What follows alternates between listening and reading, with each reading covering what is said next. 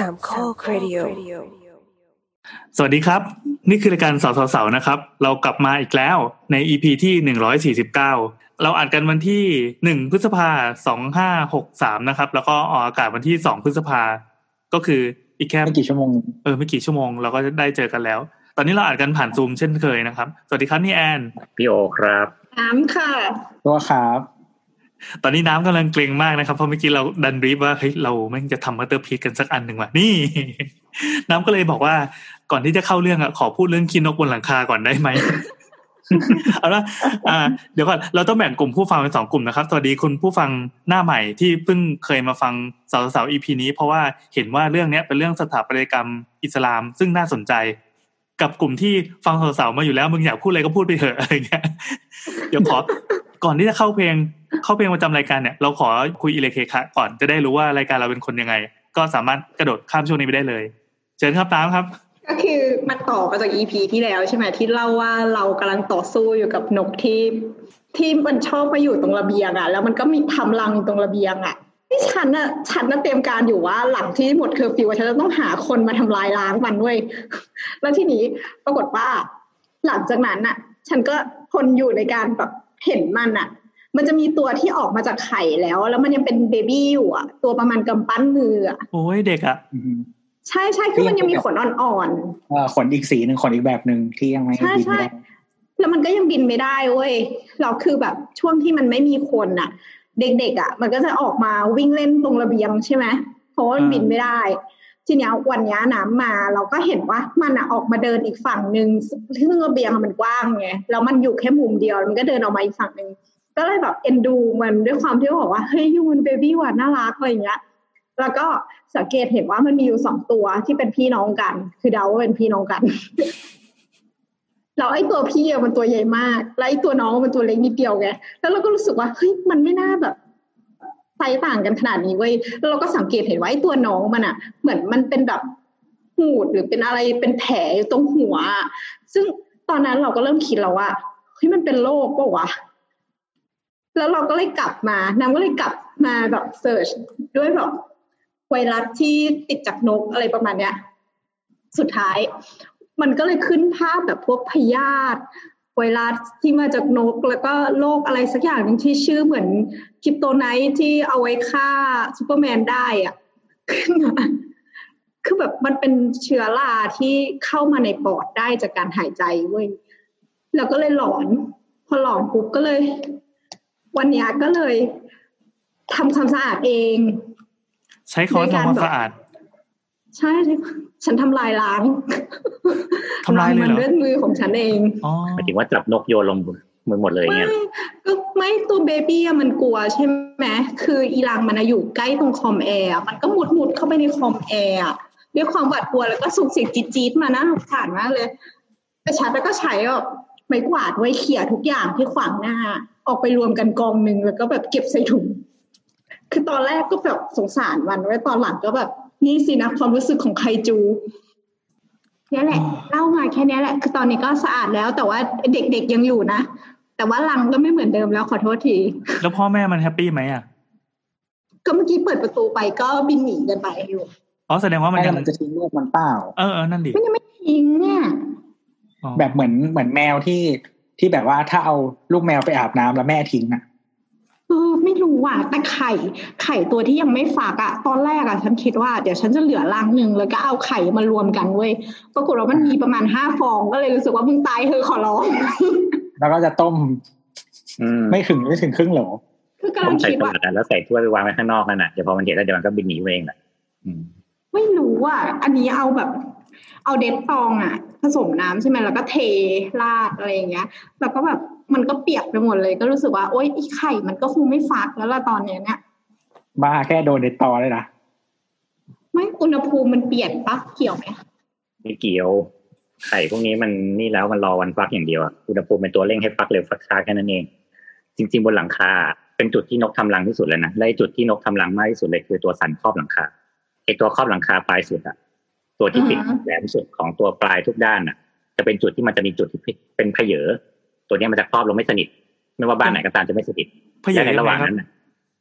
คือพอมันมันต้องไล่มาจากข้างบนนะเป็นตัวครอบสันมันสันตะเข้ ข้อปิดบนไล่ไล่ไล่มาแผ่นสุดท้ายพอครอบลงไปเสร็จปั๊บเนี่ยมันจะต้องพอมันครอบลงมาเสร็จตัวปลายมันมันจะเหลือตัวเป็นเหมือนพื้นที่ว่างด้านล่างข้างในเพื่อที่ครอบอย่างเงี้ยตัวสุดท้ายมาแล้วครอบปิดอย่างเงี้ยอ๋อมันจะที่ว่างอยู่มามันจะงุ้มแล้วก็มีวังอยู่ข้างล่างเออมันจะมีงุ้มอยู่ซึ่งไอตัวงุ้มนิดนิดของมันเนี่ยมันก็จะเริ่มเอาเศษไม้ไปยัดยัดยัดแล้วก็เริ่มเอาฝาไปปูโอ้โหถ้าเกิดทุกบ้านอ่ะมุมเนี้ยจะเป็นมุมที่อีนกเข้าไปอยู่โดยเฉพาะนกกระจอกเพราะมันเป็นนกไซเล็กแต่ถ้าบ้านไหนแม่งทำไม่ดีชนิดที่ว่าแม่งเพเยอะมากอ่ะแล้วมันก็จะมุดเข้าไปอยู่ใต้หลังคาตอนนี้เรามาอยู่ใต้ฝ้าละเมยอ๋อดังนั้นถ้าใครที่ได้ยินเสียงนกไปทำอะไรคือหรือว่าเสียงประหลาดๆใต้ฝ้าที่เป็นนกเนี่ยก็คือมันมุดจากช่องนี้แล้วจริงมันแก้คือต้องเอาแบบตะแกรงไปใส่อะไรอย่างเงี้ยหรอใช่กับไล่ปิดครอบให้ให้ครบอ่ะกดให้แน่นจะมีคนที่ผลิตครอบด้วยกันเข้าใจปัญหานี้แล้วก็ดีไซน์เอข้างล่างให้มันเป็นหนามหนามอะไรไหมครับ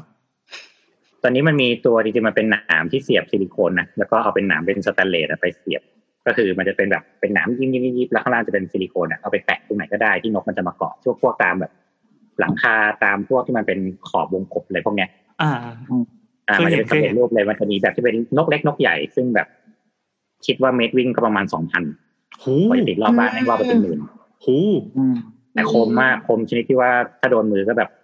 ทิ่มทะลุแหกเลยนกจะไม่เกาะไม่เหี้ยอะไรเลยมันต้องคมเบอร์นั้นหรอหรือหรือมันต้องคือเราเข้าใจว่าการที่ทำเป็นหนามอ่ะเพื่อให้มันไม่สามารถเกาะได้ด้วยลักษณะของไอ้ตัวหนามอ่ะถูกแต่ความระยำที่สองคือนกไม่มาเกาะเว้ยแต่พอใบไม้ปลิวมาแม่งเสียบเสียบเสียบเสียบเสียบก็กลายเป็นแบบว่ามีใบไม้เสียบเต็มไปหมดเลยรอบบ้านต้องเอาบันไดขึ้นไปแล้วดึงออกอืมแล้วพอใบไม้เสียบเยอะๆปั๊บนกก็มาทำรังถูกเราเสียตังค์ไปทำไมโอเคและนี่ก็ช่วงคุยเม้ามอยนะครับจริงๆก็เป็นคำตอบของ อี พี ที่แล้วแหละที่เราก็ไม่รู้เหมือนกันว่าจะแก้ปัญหาไงดีคือในกลุ่มไลน์ของเพื่อนที่สตูเนี่ยขนาดแบบเขาเป็นสถาปนิกกันมาตั้งหลายปีก็ยังหมดเรื่องนกมันทำรังที่บ้านนั่นแสดงว่าเหมือนมันเป็นศัตรูของมนุษย์คือจะบอกว่ามันเป็นปัญหาโลกแตกเลยล่ะสำหรับการสถาปัตย์และงานบ้านเพราะว่ามันหาวิธีหลายวิธีแล้วแม้ว่าแต่มันมีมุมไหนนิดเดียวอ่ะคือแม้แต่รางน้ำที่เราเอาไอตัวตะข่ายไปขึงแล้วอ่ะเพื่อกันใบไม้กันอะไรไปอยู่อ่ะมันก็สามารถไปทำหนังบนนั้นได้พอพอเหมือนตะข่ายมันตกท้องช้างปั๊บมันเป็นแอ่งอ่าเป็นแอ่งเสร็จปั๊บกูก็ใบไม้ไปสุมแล้วกูก็ไปนั่งปักไข่อยู่บนนั้นอือปอดแล้วโยก่อนหน้าที่จะเป็นบ้านเรือนของมนุษย์เนี่ยนกมันอยู่กับอะไรครับถ้ำมันอยู่กับต้นไม้ไงมันอยู่กับต้นไม้อยู่กับอะไรก็ได้ที่มันเป็นแง่งเป็นอะไรพวกเนี้ยอืมมันก็หาที่ทำรังที่แบบใช่มันหาที่ทำรังไปเรื่อยๆอ่ะและคือตรงเนี้ยหนึ่งคือสิ่งที่ติดกับต้นไม้มันก็เป็นเหมือนมีแง่งใช่ไหมแล้วก็ทำรังได้หน้าผาอะไรอย่างเงี้ยนี่ออกใช่ไหมพอมีชะง่อนหินอยู่นิดนึงมันก็สามารถไปก็ได้เพราะว่าตรงนี้มันปลอดภัยตรงที่ว่าอ่ะแมวไงก็ไม่ขึ้นงูไงก็ไม่มามันต้องไปหาที่ที่มันค่อนข้างไอโซเลตให้ได้อ่ะไม่เขาบอกนกพิราบคือหนูที่บินได้หนูหนูที่บินได้คือก็คือมันเป็นสัตว์สัตว์รบกวนใช่ไหมแล้วก็มันเก่งที่มันปรับตัวอยู่กับคนได้อืมอ่าเออก็คือมันก็เลยก็คือเหมือนเปรียบเทียบเป็นหนูที่ที่มันแบบเคลื่อนที่ไปมาได้แล้วมันก็ใช้ชีวิตปรับตัวอยู่กับพื้นที่ที่มนุษย์อยู่อะไรเงี้ยอืมอันนี้ที่ถามว่าก่อนหน้าที่นกไอ้ก่อนหน้าที่จะมีบ้านคนนกมันอยู่ยังไงเพราะว่าไปเจอกระทู้ว่ากออันนึงเขาถามน่าสนใจว่าก่อนที่จะมีรถยนต์เนี่ยแมลงมันไปหาแสงไฟกันจากไหนครับเออว่ะตัวแรกมันดูเหมือนเป็นแบบคำถามปัญญาอ่อนที่ในในเพจโดนไล่มาเล่นที่โดนไล่มาเล่นอะไรสักอย่างเนี่ยโดนมาไล่มาเล่นตรงนี้ก็จะทุกคนก็ต่างเล่นมุกกันใช่ป่ะแต่พอแชร์ไปที่ห้องที่กลุ่มว่ากอเขาก็วิเคราะห์กันจริงจังเว้ยว่าเออว่ะจริงๆมันเป็นคำถามที่ดีมากนะมันจะหาไฟจากหน้ารถยนต์มามารวมตัวกันได้ยังไงพวกแมงม่วงแมงเม่าอะไรเงี้ยคำตอบจากนักวิทยาศาสตร์เออจริงๆก็คือแสงจันทร์นั่นแหละแต่คือพอปรากฏการณ์จากมนุษย์มันทำให้แบบเร่งไลท์เขาเรียกว่าอะไรเมื่อก่อนมันไม่มีไลท์พอลูชันใช่ไหมความเข้มของแสงที่มันต้องการมันอาจจะไม่เหมือนตอนนี้ก็ได้หรือจริงๆมันไม่ได้มีพฤติกรรมในการมารวมที่ไฟตั้งแต่แรกเมื่อก่อนก็ได้ไงอ๋อแต่มันเป็นสัญชาตญาณของมันงั้นหิ่งห้อยหิ่งห้อยมันถึงกับกระพริบไฟที่ตูดทำไมก็เพราะกระพริบเพื่อให้ตัวอื่นมันเห็นแล้วก็พุ่งมาหาไงแต่ณก่อนนั้นนั้นแสดงว่ามันต้องไม่มีแสงมาก่อนไงอืมแล้วกูก็ไม่ได้คิดจะมารวมตัวกันใต้แสงหรอกนะแต่แค่พอมีแสงก็เลยรู้สึกว่ามันเป็นสิ่งใหม่แล้วแบบเหี้ยประหลาดใจจังเลยไปดูกันเถอะหิ่งห้อยซึนหิ่งห้อยซึนกูก็ไม่ได้อยากจะมารวมที่แสงหรอกนะ แต่มันมีแบบคำแบบอะไรวะแมงเม่าบินเข้ากองไฟอะไรอย่างเงี้ยแสดงว่ามันก็ต้องหาแสงนะใช่มันจะพุ่งเข้าหาแสงไงน่าจะเป็นสัญชาตญาณอย่างที่ตกกระตำอ่ะโอเคโอเคมาครับเดี๋ยวเราจะมาเข้าสู่ช่วงสาระนะครับตอนนี้น้ำกำลังเกร็งมากกำลังกระดกน้ำหนึ่งครั้งอีพีนี้เสียงน้ำอาจจะกล้องนิดนึงเดี๋ยวเรามาฟังกันว่าจะเป็นยังไงเปิดออกดูเจอเจ้านี่ทวงตังมีไรหนุกหนุกมาปลุกให้คุณฟังไม่ต้องเสียตังไม่ต้องใช้ตาดู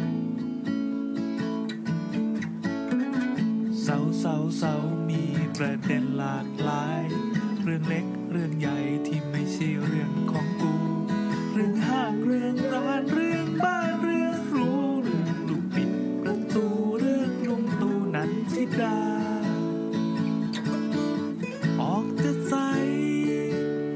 ถ้าใจของคุณเปิดฟังอาจมีพลังปาร์ตี้นี้เราตั้งใจฝากกดไลค์แชร์ให้ทั่วจักรวาล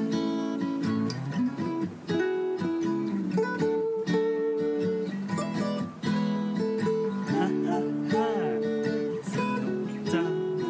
ฟังตอนเดินทางหรืออยู่บ้านหลังจังจะออกกำลังกายหรือจะเดินทำงานก่อนก็ฟังรายการไว้ประดับใจสาวๆเราเคยคุยกันมาก่อนในประมาณ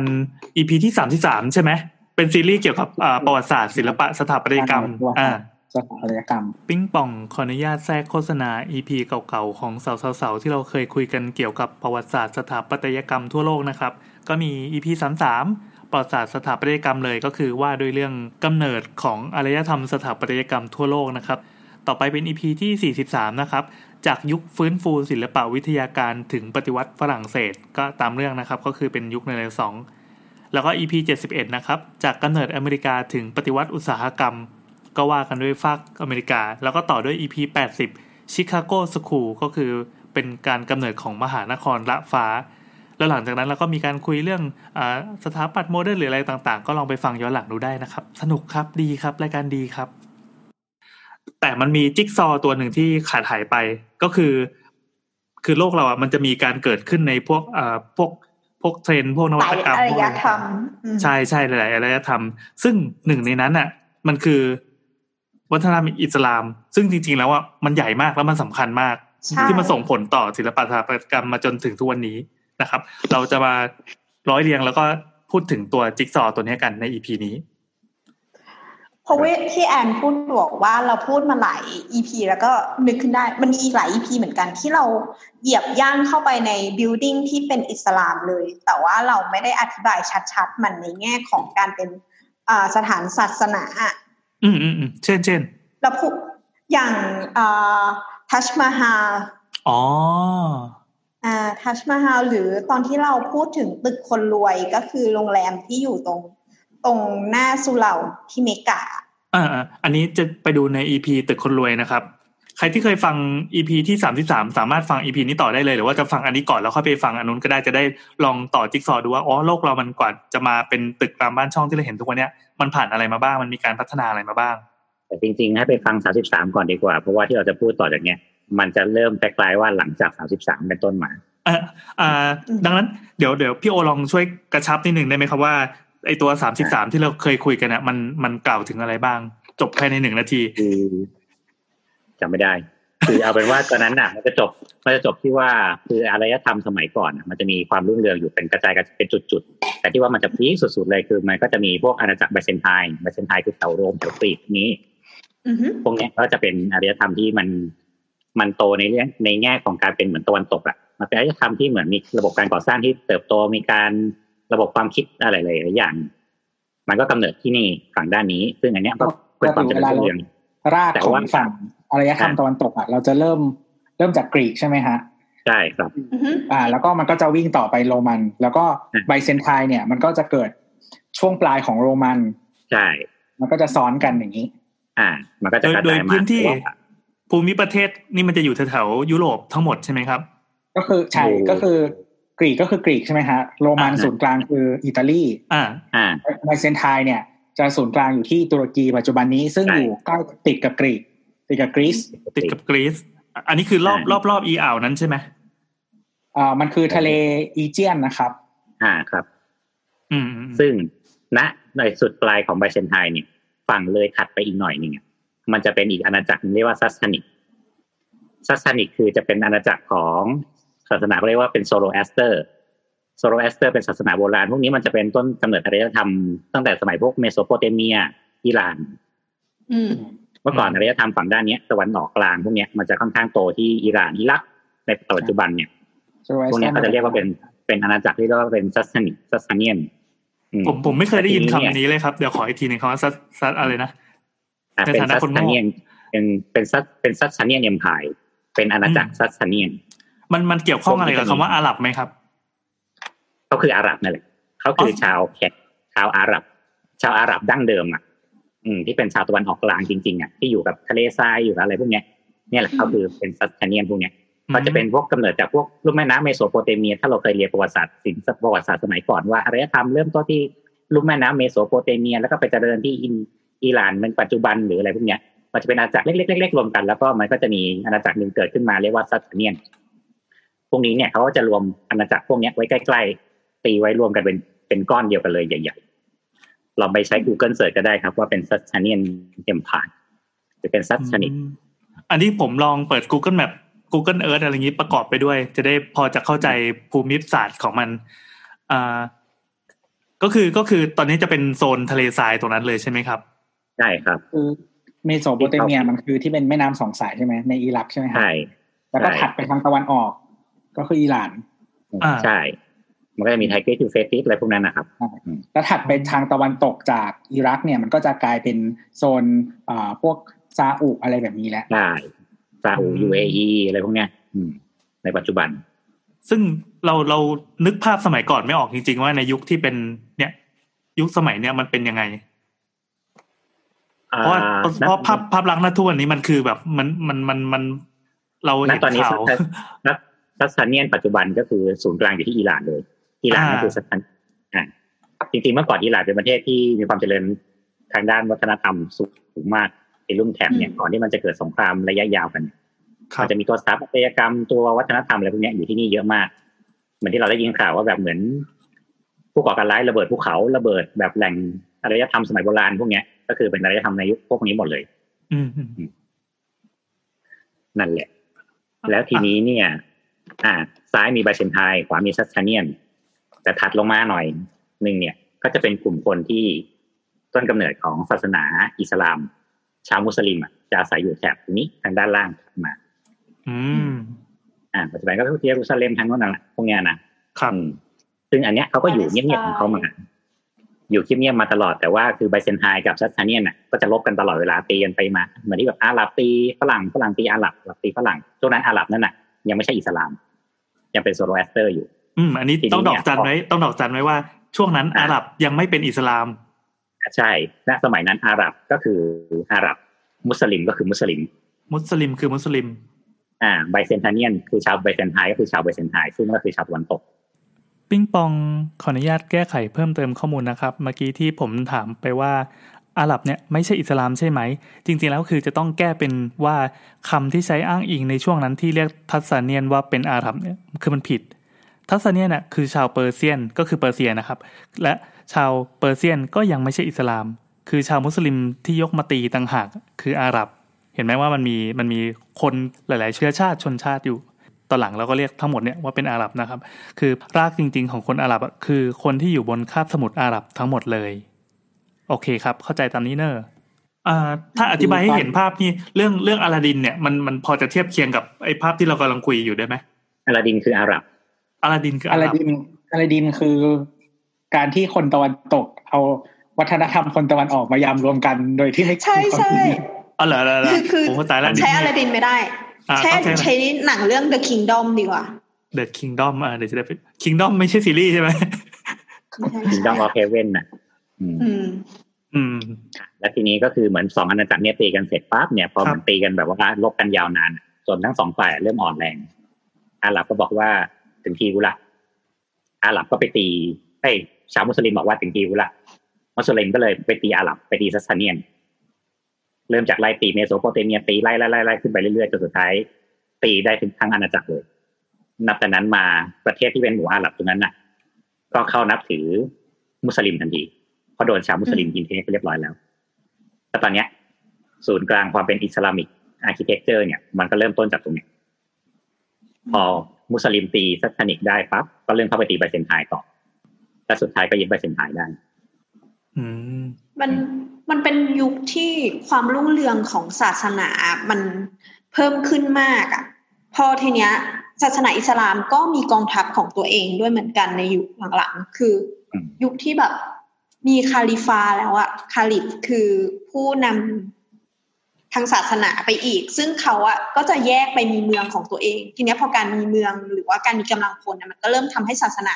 มีลักษณะความความเข้มแข็งมากขึ้นแผ่ขยายได้มากขึ้นด้วยอะไรอย่างเงี้ยแล้วเหมือนพอเราตียึดได้เสร็จปั๊บเราก็ยึดกองทหารมายัดความเชื่อใส่เข้าไปเสร็จปั๊บเราก็กระจายไปเรื่อยยุคนั้นเป็นยุคที่อิสลามโตมาก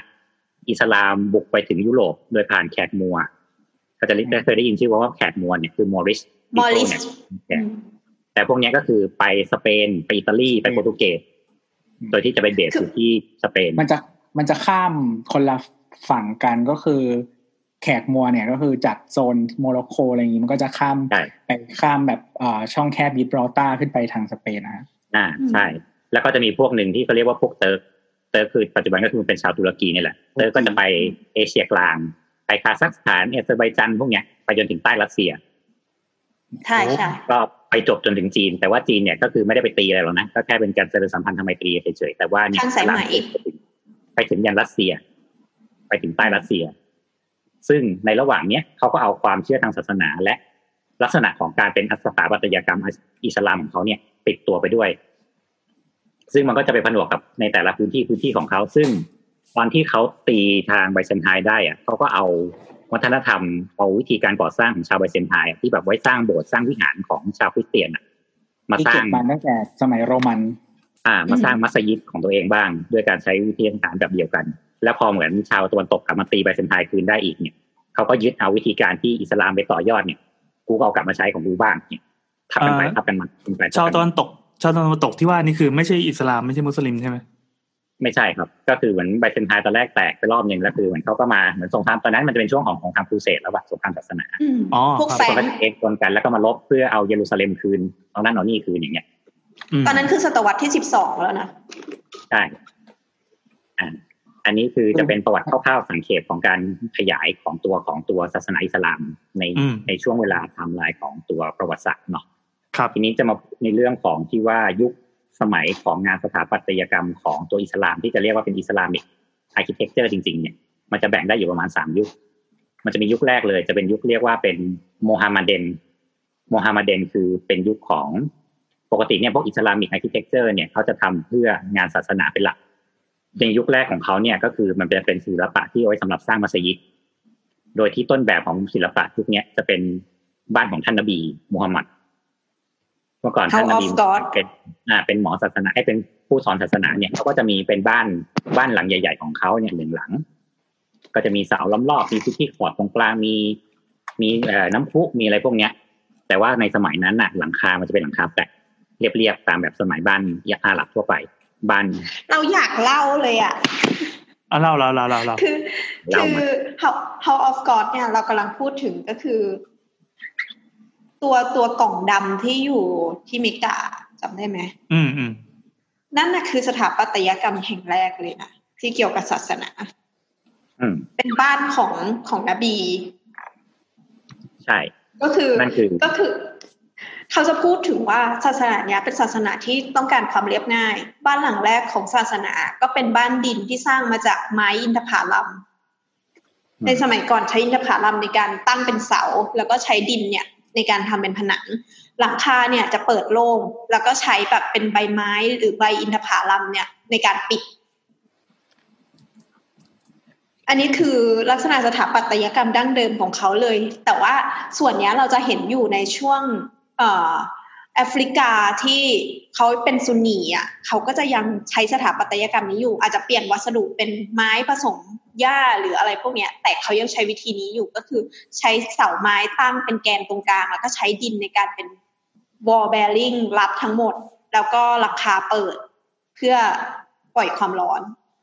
อ่ะถ้าสมมติว่าดูตามหนังสงครามหนังแอร์ฮอกดาวหนังอะไรพวกเนี้ยที่ไปรบกับอาหรับทั้งหลายแหล่เราจะเห็นภาพลักษณะบ้านบ้านแบบเนี้ยอ่าประมาณนี้อยู่ตลอดคือเป็นบ้านดินล้อมรอบสี่อันตรงหลังคาถ้าบ้านไหนดีหน่อยก็จะเป็นเหมือนเทปูนเป็นสแลบหลังคาขึ้นไปยืนได้รอบยิงได้ปั๊บปั๊บปั๊บได้บางบ้านก็จะเป็นเหมือนเอาไม้ตีๆเป็นเป็นตรงอ่ะแล้วก็เอาเป็นใบไม้เอาเป็นอะไรที่เหมือนเสื่อมาปูแล้วก็ใบไม้ทับๆๆๆให้มันเป็นหลังคาซึ่งสมัยก่อนตัวงานสถาปัตย์ของอิสลามเนี่ยก็จะเป็นประมาณนี้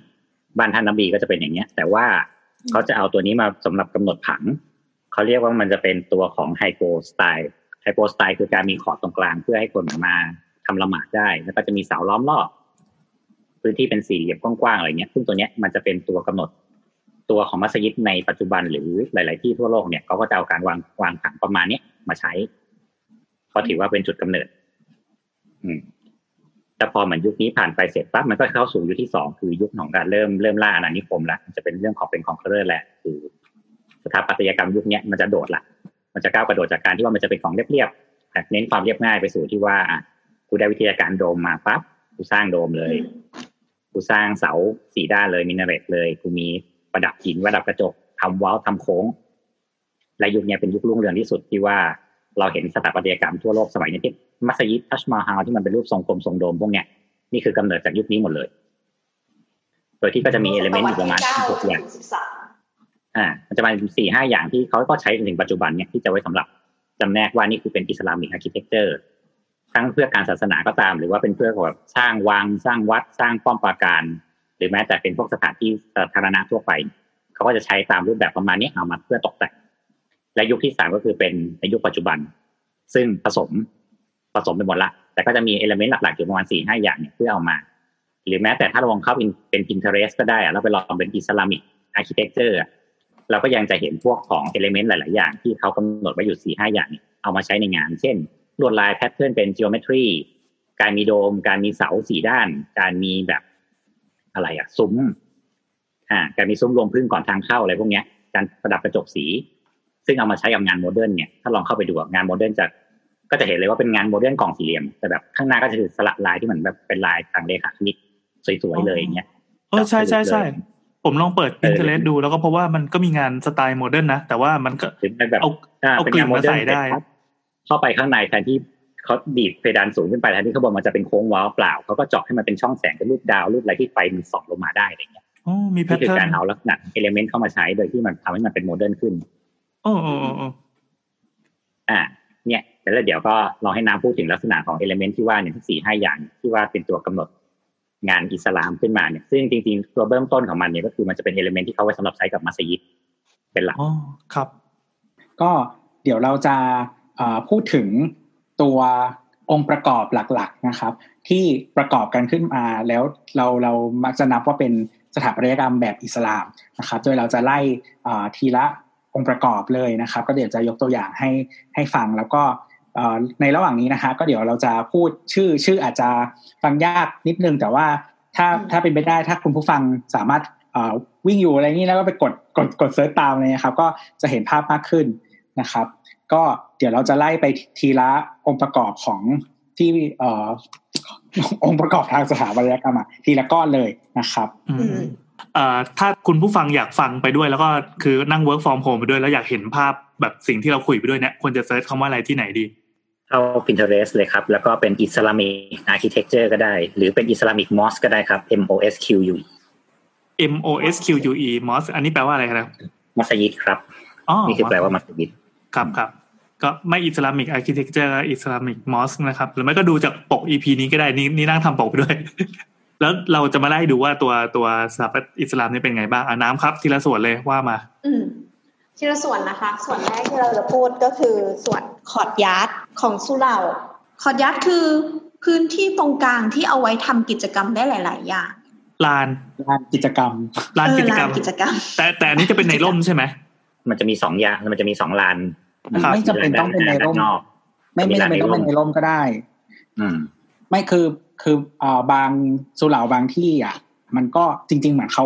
เขาเรียกว่าอะไรพื้นที่ตรงกลางก็อาจจะเป็นแบบ outdoor ก็ได้แต่ล้อมด้วยล้อมด้วย indoor ถูกมั้ยอืมอืมแต่แต่เป็นพื้นที่ว่างๆที่ให้ทำกิจกรรมนี่แหละอ๋อเหมือนเป็นถ้าเป็นเป็นแบบวัดไทยก็จะเหมือนเป็นศาลาลายอะไรอย่างงี้ใช่ไหมครับคือมีตัวอาคารอยู่ตรงกลางเสร็จปั๊บก็ล้อมด้วยอาคารรอบๆส่วนใหญ่จะเป็นอาคารเดียวแต่ว่ามันมีพื้นที่อยู่ตรงกลางอาคารอ้าวก็แสดงว่าเป็นห้องโถงภายใต้อินดอร์บางที่มันก็เป็นเอาท์ดอร์หมายถึงว่าเป็นตึกตึกที่มีหลังคาล้อมใช่ไหมแต่ลานตรงกลางอ่ะมันต้องผ่านผ่านพื้นที่อินดอร์เข้าไปก่อนเพื่อเข้าไปตรงกลางที่เป็นที่ที่ไม่มีหลังคาก็ได้อ๋อมันเหมือนเป็นโดนัทเนี่ยเหรอเออบางที่ก็เป็นแบบนั้นอ๋อครับครับครับเพียงแต่ว่าตัวความสำคัญของมันก็คือเป็นพื้นที่ว่างโล่งแล้วก็ให้ทำกิจกรรมซึ่งตัวเนี้ยมันจะถูกล้อมด้วยตัวตัวที่มันเป็นทางเดินอย่างที่เราบอกอะที่เมื่อกี้เราพูดกันอะเดินจะถูกล้อมด้วยส่วนอีกซึ่งเป็นอินดอร์คือส่วนอินดอร์ที่ว่าก็คือจะเป็นหมู่เสาที่เรียงเรียงรอบๆถูกไหมแล้วก็มีหลังคาข้างบนอืมใช่ถ้าเปรียบเทียบกับเปรียบเทียบกับวัดพระแก้วก็คงเป็นแบบไอ้ส่วนที่เป็นทางเดินแล้วก็มีภาพเขียนฝาผนังไปเรื่อยๆอย่างนี้ใช่ไหมครับ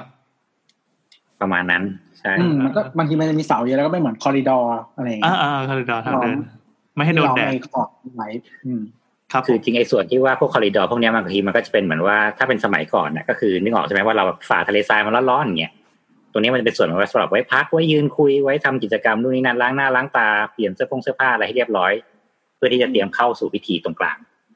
และฟังก์ชันของเราของพื้นที่ที่มันเป็นสารลายล้อมรอบตรงนี้เนี่ยมันก็ไว้สำหรับพวกนี้แหละหรือบางทีคือในเวลากลางคืนหรืออะไรเงี้ยมันก็ไว้สำหรับให้บางคนเขาหมั่นมาแสวงบุญมาทำบุญอะไรเงี้ยมานอนแถวนี้ก็ได้ใช่ใช่ใช่แต่อีกอย่างหนึ่งที่อ่านเจอก็คือส่วนใหญ่แล้วอ่ะพวกสุเหร่าใหญ่ๆเนี่ยมันเหมือนโอเอซิสกลางทะเลทรายอ่ะดังนั้นเนี่ยรอบๆอ่ะอากาศมันสูงกว่าข้างนอกการที่ทำตัวผนังล้อมรอบสุเหร่าทั้งหมดแล้วก็ทำทางเดินอยู่อย่างเงี้ยมันเป็นการกักความเย็นไว้ข้างในอาคารซึ่งเราเราจะเห็นลานกว้างๆอย่างเงี้ยเยอะมากตามสุเหร่าและทุกที่ต้องมี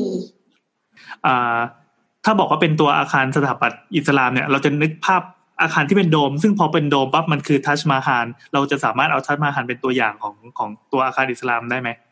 อ่าจริงๆทัชมาฮาลก็เป็นอาคารทางอิสลามอย่างหนึ่งเหมือนกันจริงๆก็มีการวางผังประมาณนี้เหมือนกันคือ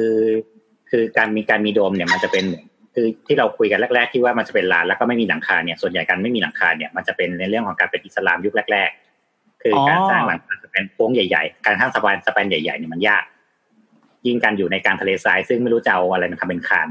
ไม่มีไม้ไม่มีอะไรพวกเนี้ยมันยากเพราะฉะนั้นยุคแรกๆเนี่ยก็เลยว่าเหมือนเป็นการเปิดขอดโล่งแล้วก็ทำหลังคาในส่วนที่ว่ารอบๆเนี่ยเพราะว่ามันหลังคาเป็นสแปนสั้นมันหาไม้สแปนสั้นๆน่ะง่ายใช่ไหมครับครับแล้วทีนี้พอวิวัฒนาการมามีโดมปั๊บเขาก็เอาอีโดมตรงเนี้ยมาครอบอีลานตรงกลางเนี่ยอีลานกิจกรรมตรงกลางแต่เดิมเป็นศาลาลายศาลาลายเสร็จปั๊บพอวันนึงเฮ้ยแบบร้อนเหลือเกินเรามาทำหลังคาสนามบาสดีกว่างานว่าฉันมีวิวัฒนาการแล้วเว้ยฉันทำหลังคาใหญ่ไปแล้วเว้ยแล้วฉันก็หลังคามาครอบแม่งเลยอ่าอ่าอ่าตอนนี้แบบเป็นร่วมแล้วเว้ยเนี่ยเล่าไปตอนแรกก็คือหมายถึงว่าวิวัฒนาการในการรับอิทธิพลจากวัฒนธรรมต่างๆเนี่ยมันใช้เวลาเป็นนับนับนับร้อยร้อยปีใช่ไหมครับคือในยุคแรกๆยุคแรกๆเลยเนี่ยอาจจะเป็นแบบว่าเป็นตั้งแต่ศตวรรษที่เจ็ดอย่างเงี้ยแต่ก็พอเริ่มมีหลังคาเนี่ยประมาณศตวรรษที่สิบสองผ่านมาเกือบ สี่ถึงห้าร้อย ปีอ่ะโอ้อืมอืมอืมมันก็จะมีวิวัฒนาการทั้งในส่วนของที่เกิดขึ้นในพื้นที่แล้วก็การที่เขาไปรับจากพื้นที่อื่นๆหรือว่าไปตีมาแล้วก็หยิบความรู้มาอะไรไปก๊อปมาอืมนั่นแหละครับก็เหมือนยึดได้เสร็จปั๊บมีคุณได้รับโดมเนี่ยอ่าฉันก็สร้างโดมได้แล้วโว้ยฉันสร้างสุเหร่าได้แล้วโว้ยเนี่ยพร้อมเล่นคู่มืออันล็อกเหมือนเหมือนคู่มืออินสตรัคชั่นแถมมาด้วยพร้อมกับในช่างที่ที่สามารถทำได้คือถ้าใครเคยเล่นเกม Civilization สมัยก่อนนะครับที่เป็นคอม พี ซี อ่ะมันพอเราไปตีเมืองที่มันเจริญเจริญได้แล้วมันก็จะแบบว่าคุณได้รับวิทยาการสร้างอันนี้แล้วคุณก็จะสามารถเปิดสิ่งก่อสร้างอันใหม่ได้คุณจะสร้างอันนี้คุณจะสามารถขยายนี่ขึ้นได้เนี่ยแบบเดียวกันเลยเพราะฉะนั้นคือมัสยิดสุเหร่าสมัยก่อนอาจจะเล็กหน่อยแต่พอได้รับวิทยาการที่มันแบบสร้างได้ง่ายขึ้นสร้างได้ดีขึ้นสุเหร่าก็จะใหญ่ขึ้นเรื่อยๆใหญ่ขึ้นเรื่อยๆแสดงถึงอำนาจมากขึ้นเรื่อยๆอย่างเงี้ยอ๋อมันมันคงเหมือนวัดไทยใช่ไหมครับที่เหมือนแบบเอ่อใครที่เป็นสปอนเซอร์ให้กับวัดอ่ะยิ่งรวยเท่าไหร่ยิ่งโชว์บารมียิ่งแบบยิ่งเท่อะอ่ะแต่ว่ามันจะต้องมีวิวัฒนาการด้วยไงเช่นสมัยก่อนสมมติว่าเราไม่เคยมีการทำแบบโครงหลังคาใหญ่ๆที่ใช้ไม้หนาๆเราเคยแต่ใช้แต่โครงไม้ไผ่อย่างเงี้ยเราก็จะทำโบสถ์ได้แค่กว้างประมาณนึง เพราะไม้ไผ่มันพาได้กรอบแต่พอเหมือนแบบอ่ะเข้ามาในวังหน่อยที่แบบเฮ้ยเราใช้ไม้ทั้งต้นเราใช้ซุงได้แล้วเว้ยทำหลังคงหลังคาได้ซุงได้สแปนมันก็จะกว้างขึ้นเราก็จะสามารถทำวัดที่มันอลังการได้มากขึ้นเป็นต้นเอลิเมนต์ถัดไปวัวดินดำมันมันคือต่อมาก็คือเป็นสิ่งปลูกสร้างแล้วล่ะก็คือมินาเร็ตมินาเร็ตเนี่ยก็คือเป็นประภาคารหรือเสาคือเราไม่อยากใช้คำว่าเสาเพราะว่าคนนะเข้าไปได้เลยหอคอยได้ไหมต้องเป็นหอคอยนี่มันคือหอคอยหอคอยหอคอยเฮ้ยไม่แต่ว่าตรงสุเหร่าที่ที่ตรงติดทะเลอย่างพวกโมร็อกโกอะไรพวกเนี้ยสุเหร่าของเขาอ่ะมีนาเรตของเขาอ่ะเป็นประภาคารด้วยอ๋อก็เพิ่มฟังก์ชันเข้าไปไม่แต่ว่าจริงๆฟังก์ชันหลักของมันเข้าใจว่ามันคือการสื่อสารกับคนกระจายข่าวกระจายอะไรอย่างเงี้ยถูกครับอืมยังไงครับกระจายข่าวยังไงตัวมินาเรตเนี่ยก็คือสมัยก่อนตัวหอคอยตัวเนี้ยเขาจะสร้างประกบกับสุเหร่าตรงที่ว่าปกติเนี่ยการเป็นมุสลิมคือเขาจะละหมาดวันละห้าครั้งแล้วทีนี้เนี่ยจำนวนคนที่คือนึกภาพว่าจำนวนคนที่จะเข้าไปละหมาดในสุเหร่าได้เนี่ยมันก็มีจำกัด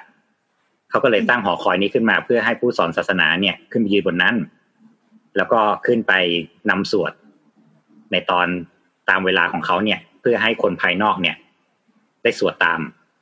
เพื่อให้ขยายเหมือนขยายฐานออกไปตรงนี้ก็เหมือนเป็นเครื่องกระจายเสียงในปัจจุบันเนี่ยอันนี้คือคุยกับคนที่อยู่ข้างนอกตัวตัวตัวสุเหร่านี้ใช่ไหมครับใช่ก็คือมันไปนำสวดข้างนอก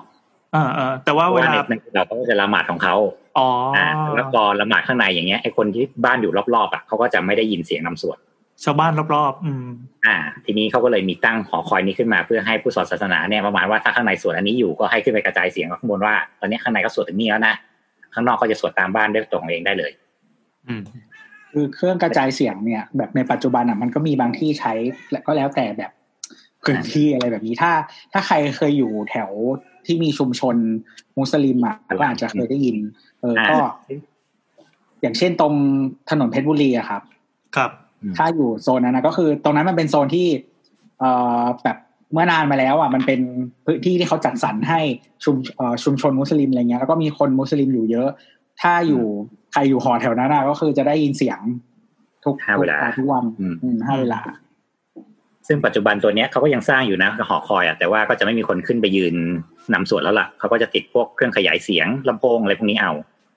ใช่โดยที่มันยังมีอยู่แต่ว่าเป็นมันคือเปลี่ยนฟังก์ชันไปนั่นแหละใช่มันมันกลายเป็นสัญลักษณ์ทางศาสนาแทนไงต่อไปก็คือ M U Q A R N A S มุขนัสเป็นเอลเมนต์หนึ่งที่เราจะพบในสถาปัตยกรรมแล้วก็โด่งดังมากๆก็คือมีลักษณะคล้ายๆรวงผึ้งใช้คำว่ารวงผึ้งถูกไหมถูกใช้คำว่ารวงผึ้งคือจริงๆมันจะเป็นการเอาวอลฟ์คือเป็นตัวโค้งวอลฟ์เล็กๆเนี่ยมาต่อๆๆกันเพื่อให้เพื่อให้ไปรองรับตัวโดมใหญ่ๆข้างบนทีนี้เนี่ยพอมันเป็นตัววอลฟ์ตัววอลฟ์เล็กๆเนี่ยพอมันเอามาต่อๆกันน่ะมันจะมีลักษณะคล้ายๆเป็นรวงผึ้งค่อยๆค่อยๆห้อยๆๆๆต่อๆกันเอ่อถ้ายังไงเนี่ยให้คนฟังเนี่ยลองเสิร์ช Google ดูนะครับแล้วก็สะกดเป็น M U Q A R N A S อืมมุขนัสก็จะเห็นภาพอ๋อจริงๆมันก็คือเหมือนเหมือนเรียกว่าเป็นฝ้าเพดานของโดมได้ไหมอ่าใช่ซึ่งอันเนี้ยเขาเขาตัวเนี้ยมันเป็นตัวที่เขาได้รับวัฒนธรรมมาจากอิหร่านตัวนี้จริงๆมันจะเป็นดั้งเดิมเนี่ยคือชาวอิหร่านจะใช้ตัวเนี้ยเป็นตัวสร้างเพื่อทำหลังคาชุดใหญ่ๆและทีนี้ชาวอาหรับที่ว่าพออิสลามไปตีมาแล้วได้เนี่ยก็คือไปเอาวิวัฒนาการของตัวการก่อสร้างนี้มาเพราะว่าทางของของอาร์ไอของอิหร่านเนี่ยเขาจะเรียกว่าเป็นอาคูโปเป็นสัญลักษณ์ของการกำเนิดจักรวาลเนี่ยจากพระเจ้าคือเหมือนกันเป็นการสร้างจักรวาลเล็กๆๆๆรวมกันภายใต้การมีอยู่ของจักรวาลข้างบนอ้าวอันนี้ก็เหมือนเหมือนเหมือนหลังคาหลังคาโบสถ์เพดานโบสถ์เลยดีครับอ่าใกล้เคียงกันแต่ว่าอันนี้คอนเซ็ปต์เขาคือมันเป็น universal create of god คือเหมือนประมาณว่าพระเจ้าเป็นคนสร้างทุกสิ่งทุกอย่างเป็นคนสร้างจักรวาลเล็กๆๆๆรวมกันอยู่ภายใต้พระเจ้าที่เป็นจักรวาลใหญ่ทีเดียวพวกเนี้ยมุขนัสเนี่ยเขาจะสร้างไว้สำหรับเป็นทางเข้าข้างหน้าเป็นตัว transition space จากข้างนอกเป็นล็อบบี้นั่นเองอ่าประมาณนั้นประมาณนั้นเพื่อเข้าไปเสร็จปั๊บเราก็จะเห็นไปตัว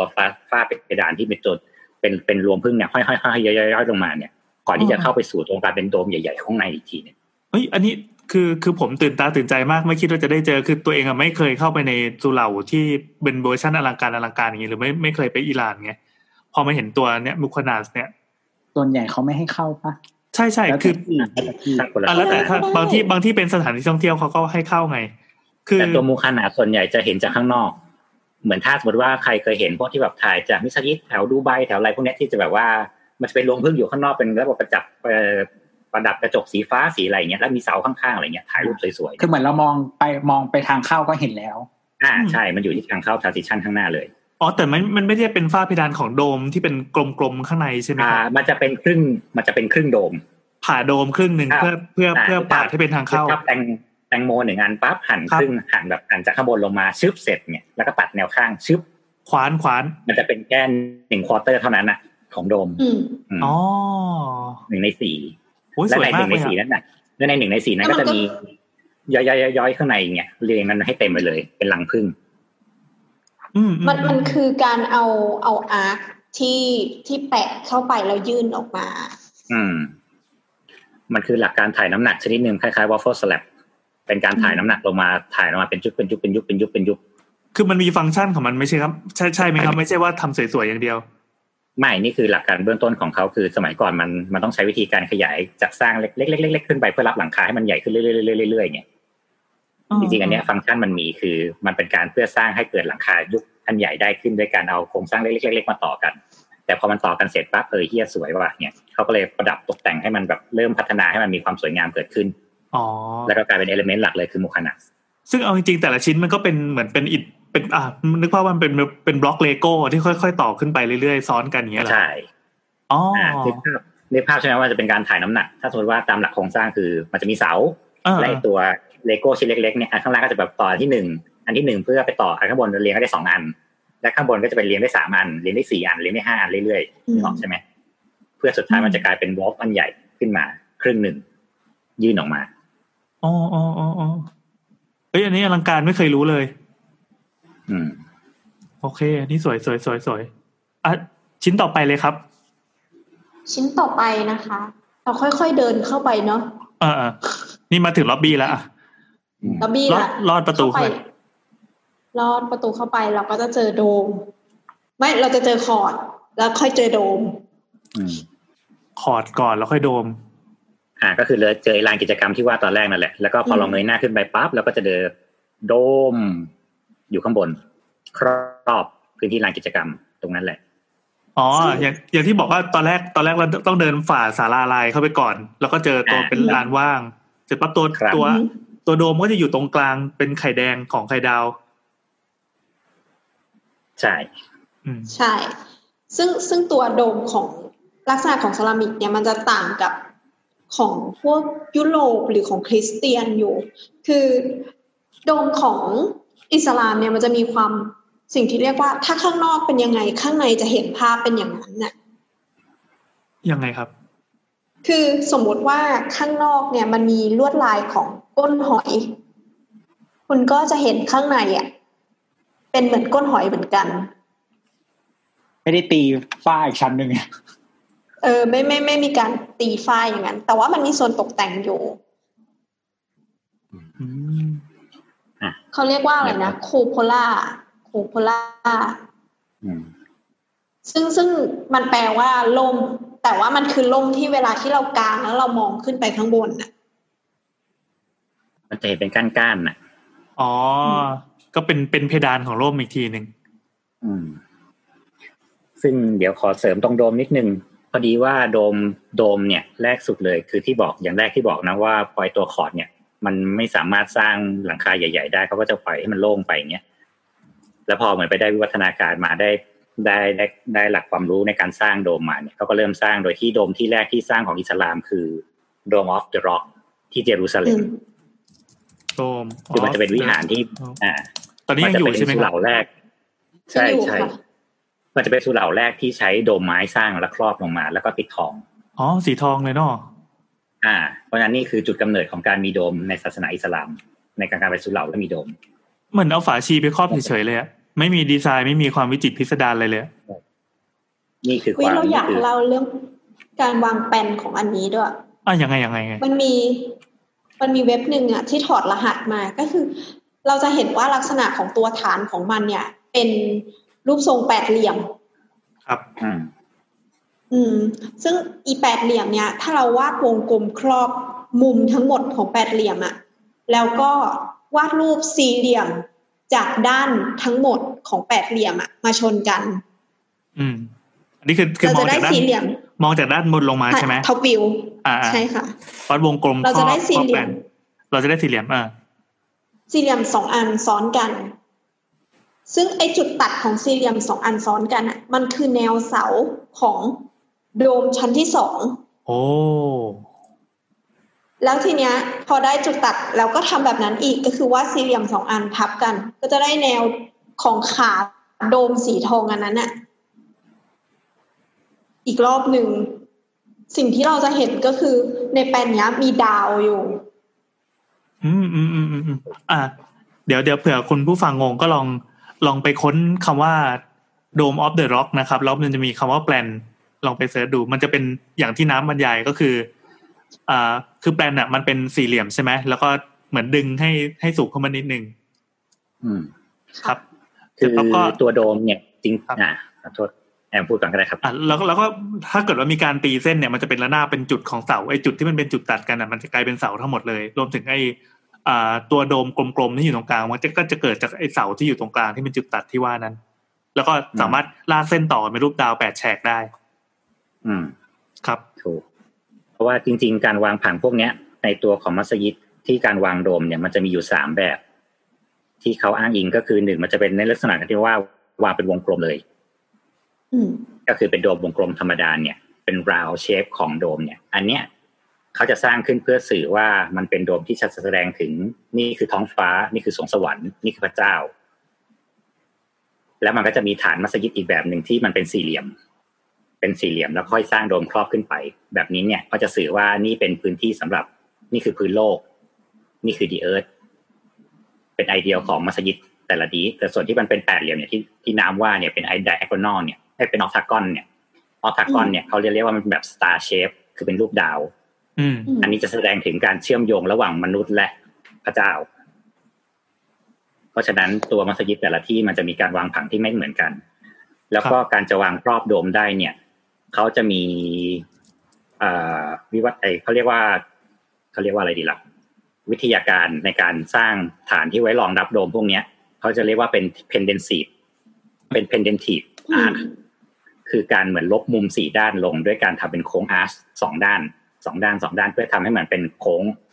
เป็นหลังคาโค้งโค้งโค้งโค้งสี่อันรวมกันแล้วค่อยเอาโดมไปครอบทับอีกทีหนึ่งคือวางบนอาร์ชทั้งหมดอ่าคือในภาพถ้าในภาพกล่องสี่เหลี่ยมเป็นกล่องนมอย่างเงี้ยครับจุดจุดกล่องมุมสี่ด้านเนี่ยเขาจะลบมุมออกหมดเลยให้ทำให้มันเป็นโค้งมนๆให้หมดเลยทั้งสี่ด้านพอมันเป็นโค้งมนๆปั๊บเสร็จเนี่ยมันก็จะกลายเป็นว่าเราสามารถเอาโดมเนี่ยไปวางครอบทับบนโค้งมนๆพวกนั้นน่ะได้โดยการถ่ายน้ำหนักลงไปตามโค้งมนๆเหล่านั้นทั้งหมดไอ้ตรงนี้เขาใช้โครงสร้างอะไรครับคือหมายความว่าคือลากลากเส้นอาร์คไปก่อนแล้วค่อยแปะหลังคาหรือเปล่าหรือว่าแล้วค่อยๆก่อค่อยๆก่ออาร์คครับอาร์คคือโครงสร้างแรกของโลกนะอย่าลืมคือสมัยที่ยังไม่มีสมัยที่ยังไม่มีเทคโนโลยีคอนกรีตอ่ะเขาก็จะใช้หินค่อยๆเรียงๆขึ้นไปแล้วก็เอาคีย์สโตนอัดตรงกลางเพื่อให้มันให้มันให้มันค้ำด้วยกันเองเนี่ยแต่พอปัจจุบันไอ้แต่พอในยุคนั้นพอมันเริ่มมีคอนกรีตคอนสตรักชั่นที่ได้จากโรมันมาเนี่ยมันสามารถหล่อคอนกรีตได้แล้วอ่ะเขาก็จะหล่อโค้งขึ้นมาเลยฟึ๊บ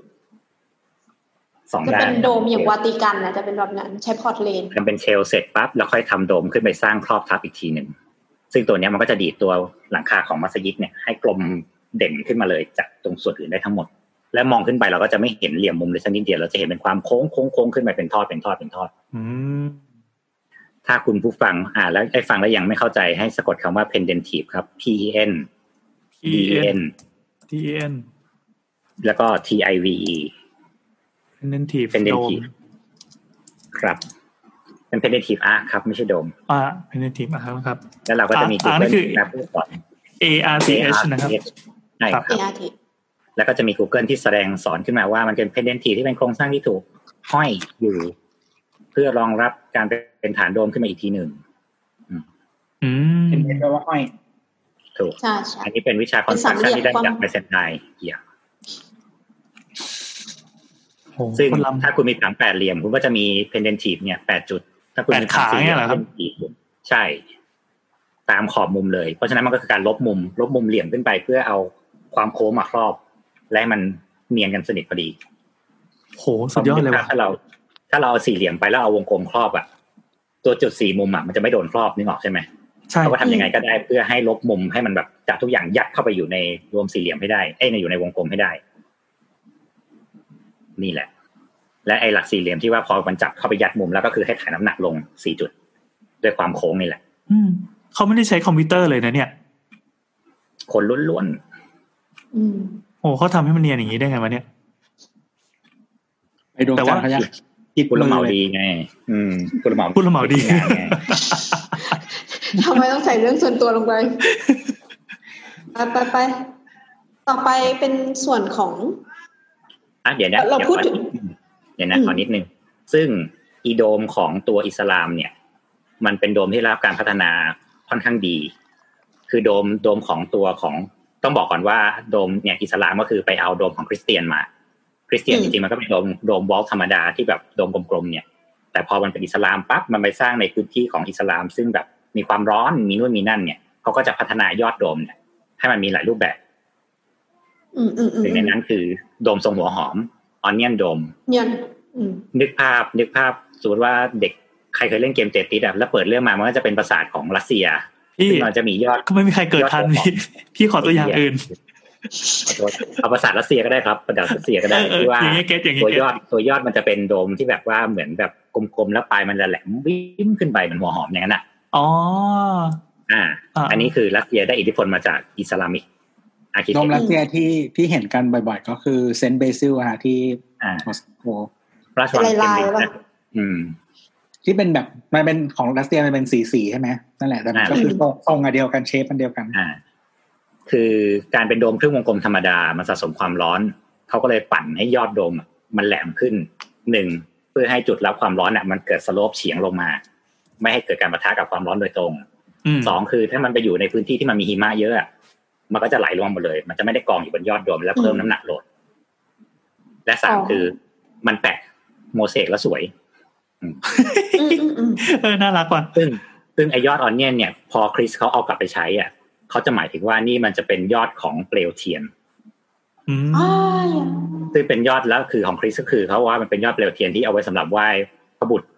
พระบุตรที่อยู่ข้างล่างพระบุตรพระจิตพระคริสนั่นแหละเนี่ยมันเป็นการแบบว่าอ่ะมึงเอามึงทำเสร็จใช่ไหมอ่ะกูขโมยของมึงกลับมาแล้วกูใส่คอนเซ็ปต์กูทับเข้าไปด้วยเลยเว้ยอย่างเงี้ยเกทับแม่งเลย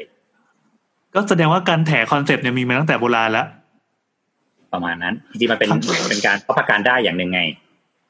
คือเราไปเอาของเขามาแล้วเราก็แบบว่าเฮ้ยกูไม่ได้ลองนะเว้ยกูมีคอนเซ็ปต์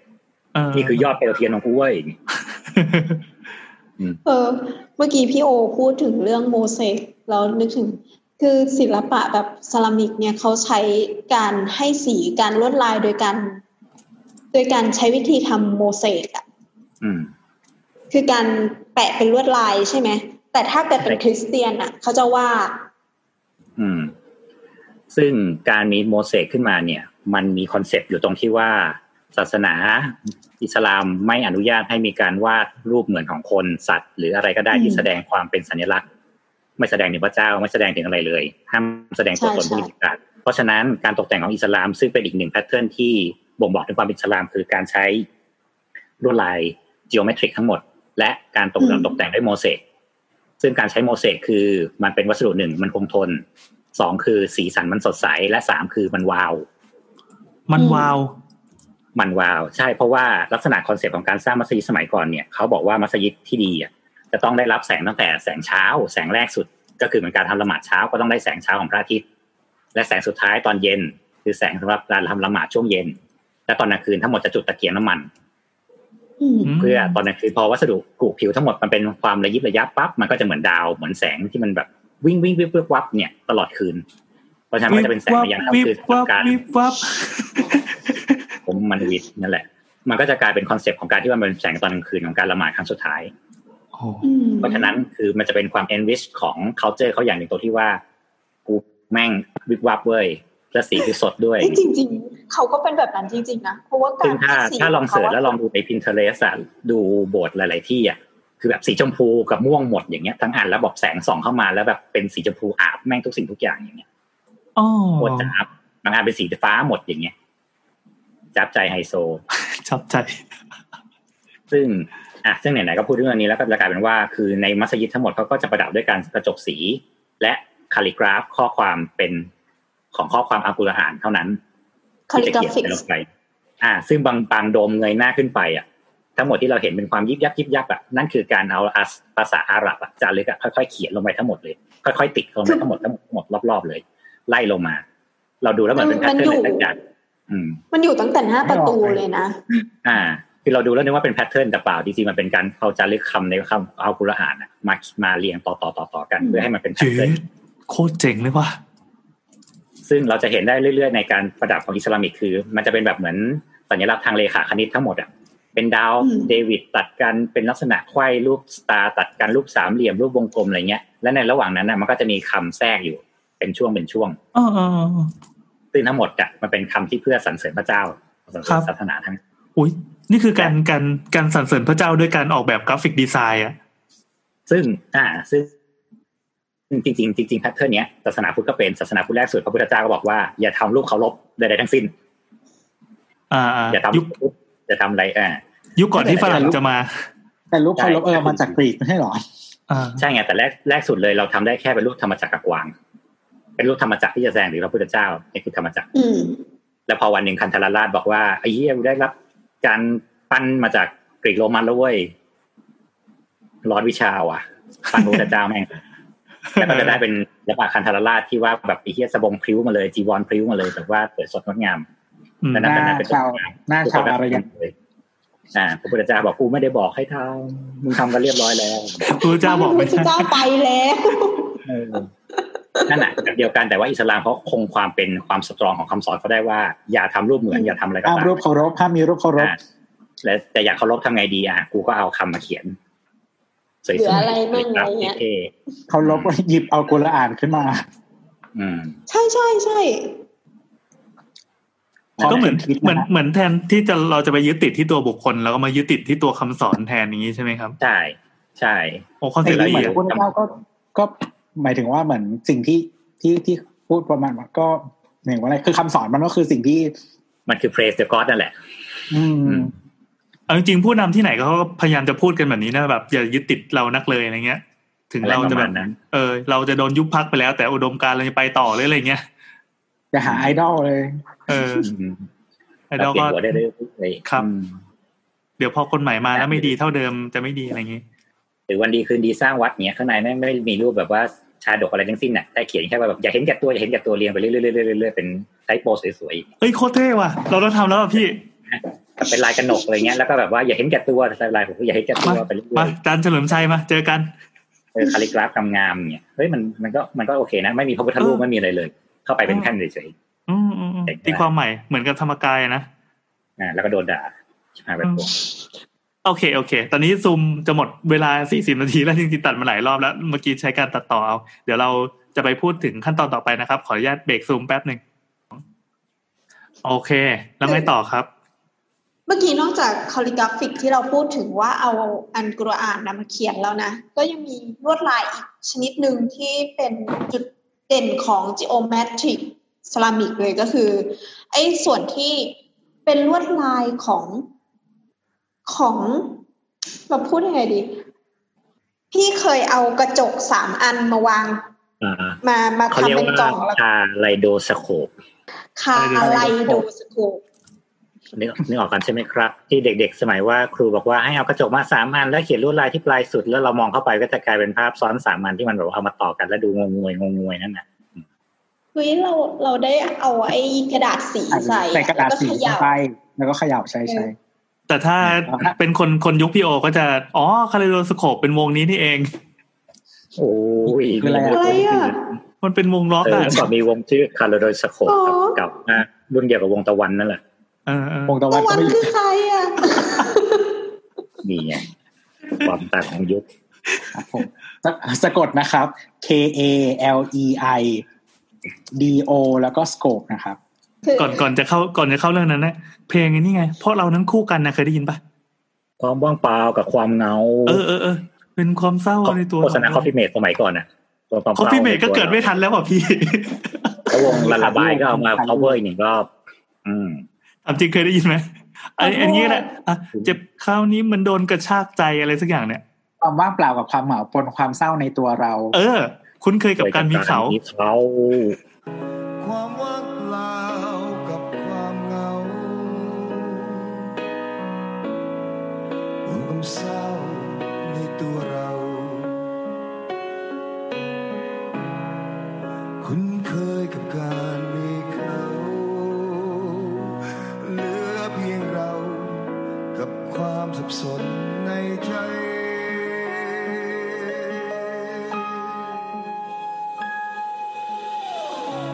เห็นไหมไม่เป็นไรมาเริ่มกันใหม่นั่นน่ะ Google มันเกิดปีสองพันสี่มันยังรู้จักเลยเหี้ยสึกเจ็บมากเมื่อก่อนเป็นเพลงที่ดังมากเลยนะดังดังมากเว้ยทั่วบ้านทั่วเมืองต้องร้องได้จริงน่ะแล้วฟังจากอะไรอ่ะทรานซิสเตอร์เหรอเขาก็มี เอฟ เอ็ม ป่ะวะมีเทปแล้วมีซีดีแล้วใครอยากฟังนะคะเซิร์ชได้นะคะมีใน YouTube นะครับครับแล้วจะร้องอ๋อครับแล้วจะร้องอ๋ออ่าโอเคก็คาเลโดสโคปแล้วไงต่อนะครับก็คืออะไรวะเดี๋ยวไม่ใช่ไม่ตอบไม่ถูกไงความเหงา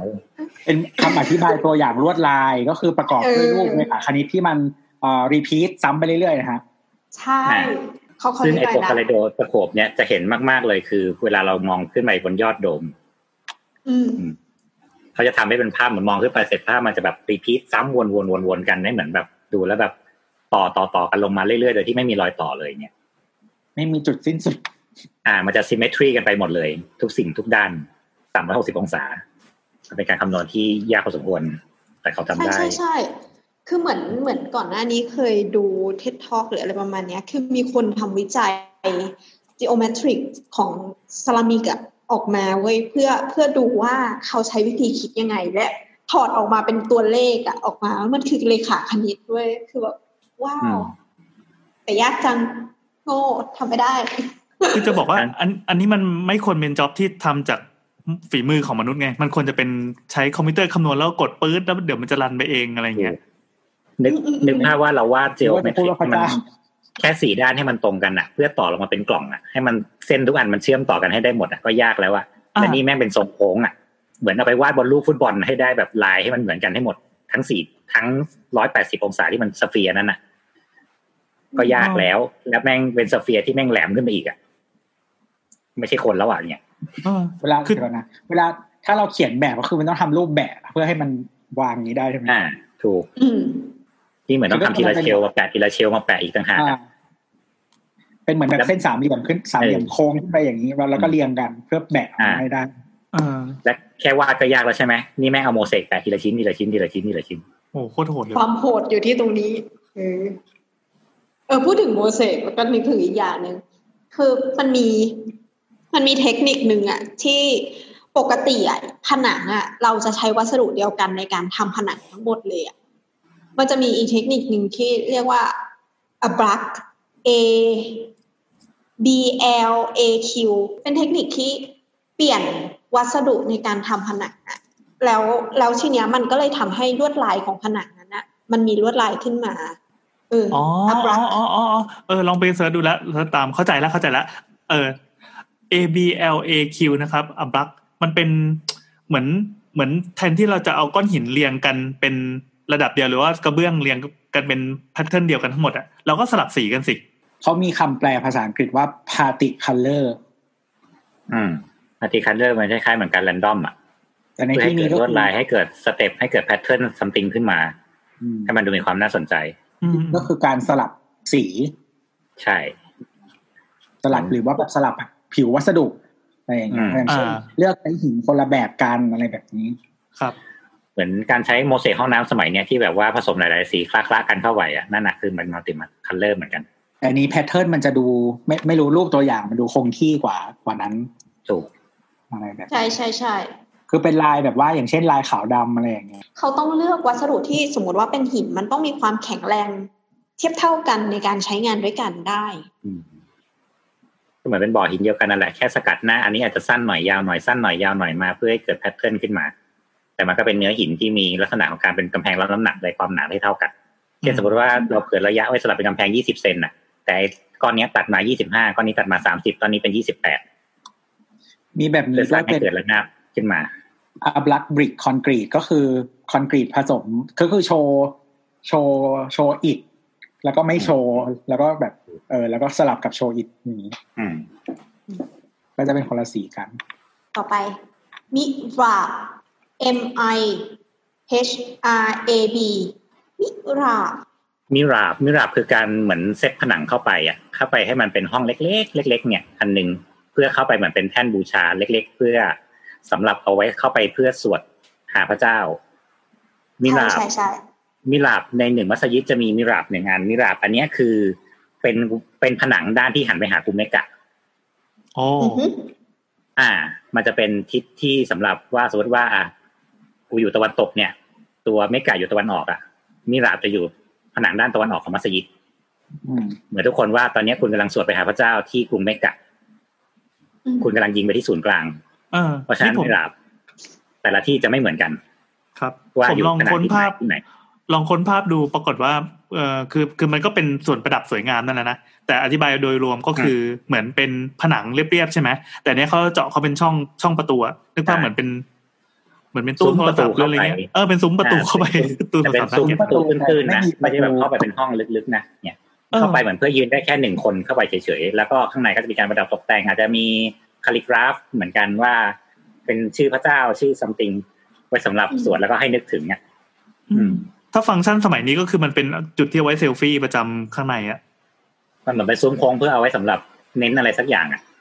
ถ้าเป็นฝรั่งตรงนี้ก็จะมีแบบรูปปั้นพระเยซูยืนอยู่มีรูปปั้นนักบุญยืนอยู่อย่างเงี้ยใช่ใช่ในบ้านเราก็จะมีพระเข้าไปยืนอยู่เป็นพระหน้าปกเข้าไปตั้งอยู่เนี่ยมันคือซุ้มมันคือซุ้มนั่นแหละแต่เท่าที่ดูส่วนใหญ่เขาไม่ได้เจาะเขาไม่ได้เจาะหน้าต่างหรือไม่ได้เจาะช่องแสงเข้ามานะครับแต่มันมันก็มีบ้างแหละที่มีช่องแสงแต่ส่วนใหญ่ไม่เห็นมีเลยคือเขาทำเพื่อเป็นเป็นเหมือนหิ้งป่ะเราต้องพูดว่าเอาเตอร์เป็นเป็นมันเป็นแท่นบูชานั่นแหละมาร์คเกอร์ว่าเราหันไปทางนี้เพราะปกติเวลาละหมาดอ่ะต้องหันไปที่เมกะไม่ว่าเราจะอยู่ที่ไหนโลกก็หันไปที่เมกะอืมเออนั่นแหละเหมือนเป็นมาร์คเกอร์ว่าจงหันทิศนี้หรือว่านี่เป็นห้องสำหรับเพื่อคุณต้องการสวดเป็นพิเศษอ่ะคุณก็เข้าไปอยู่ในห้องนี้แล้วคุณก็ยืนสวดซะเหมือนเป็นห้องที่ไว้สำหรับสื่อสารกับพระเจ้าโดยตรงนั่นน่ะแต่ถ้าคอนเซปต์เขาคือไม่มีการสร้างรูปเคารพไม่มีการสร้างรูปปั้นดังนั้นอันนี้ก็เลยเข้าไปแบบเป็นสเปซเฉยๆแล้วก็แบบสวดเอาให้รู้ว่าพระเจ้าอยู่ทางเนี้ยพระเจ้าอยู่ตรงเนี้ยทิศเนี้ยใช่ให้จะได้หันหน้าไปทางเนี้ยอ่าซึ่งที่พี่โอพูดบอกว่าแต่ละสุเหร่าเนี่ยตัวจุดวางมิหราบเนี่ยไม่เหมือนกันน่ะคือเราอาจจะพูดว่าส่วนนี้สำคัญนะเพราะว่าทุกคนที่มาละหมาดเนี่ยต้องหันไปทางนี้แต่ว่าตัวนี้กลับไม่มีผลในการดีไซน์สมมติว่าถ้าเป็นน้ำถ้าอย่างน้ำคิดนะว่าจะสร้างสุเหร่าสักอันหนึ่งคือวางตัวมิหราบขึ้นมาแล้วทุกอย่างหันหน้ารับเข้ามิหราบแต่ว่าไม่ใช่สุเหร่าแต่ละที่วางมิหราบไม่ตรงกันแล้วก็ไม่ได้เป็น point ที่สำคัญที่สุดในสุเหร่านั้นด้วยคือไม่ได้แอปพอร์ตไปหาปลายทางของคอร์ดยาร์ดอ่ะไม่ใช่ว่ามองเข้าไปแล้วต้องเห็นมิต้องเห็นมิหราบอ่ะมิหราบก็จะอยู่ซ้ายคือหลบมุมก็ได้อย่างเงี้ยอืมไม่ซึ่งซึ่งไม่เหมือนศาสนสถานของท่าที่เราคุ้นเคยอย่างพุทธเลยจะไม่เหมือนเขาเหมือนเอาเอาแท่นเอาตาเนี่ยไอ้แท่นบูชามันจะต้องเป็นเหมือนจุดโฟกัสของการวางที่เท่ที่สุดแล้วเออเข้าไปต้องเห็นหรือว่าเป็นมันดูต้องดูยิ่งใหญ่หรืออะไรแบบนี้ต้องมีนำสายตามาหรืออะไรอย่างแต่ว่าในสมัยก่อนอ่ะมันก็ไม่ได้แบบว่ามีเป็น จี พี อาร์ เอส นึกออกใช่ไหมก็ไม่รู้หรอกว่าแม่งหันไปตรงหรือเปล่าแต่ว่าเขาก็จะใช้ทิศเป็นหลักว่าเราอยู่ทิศไหนของอยู่ตะวันออกตะวันตกถ้าเราอยู่ตะวันออกเราก็หันไปทางตะวันตกถ้าเราอยู่เหนือเราก็หันใต้ถ้าเราอยู่ใต้เราก็หันเหนือมันทำได้แค่นี้มันคงไม่สามารถเล็งได้ว่าเป็น สี่สิบแปดจุดสองห้า ลิบดาตะวันออกอะไรเงี้ยไม่แต่แต่แม่มีตรงไหนของเมกาก็ไม่รู้อย่างเงี้ยเขามี จี พี เอส แล้วก็มีเริ่มมีสมาร์ทโฟนนะมันก็จะมีแอปที่ไว้หาเมกานั่นแหละเพื่อที่เราอยู่ที่ไหนเราจะได้สามารถละหมาดได้ถูกต้องอยู่บางนาไงเมกาจ้าครับ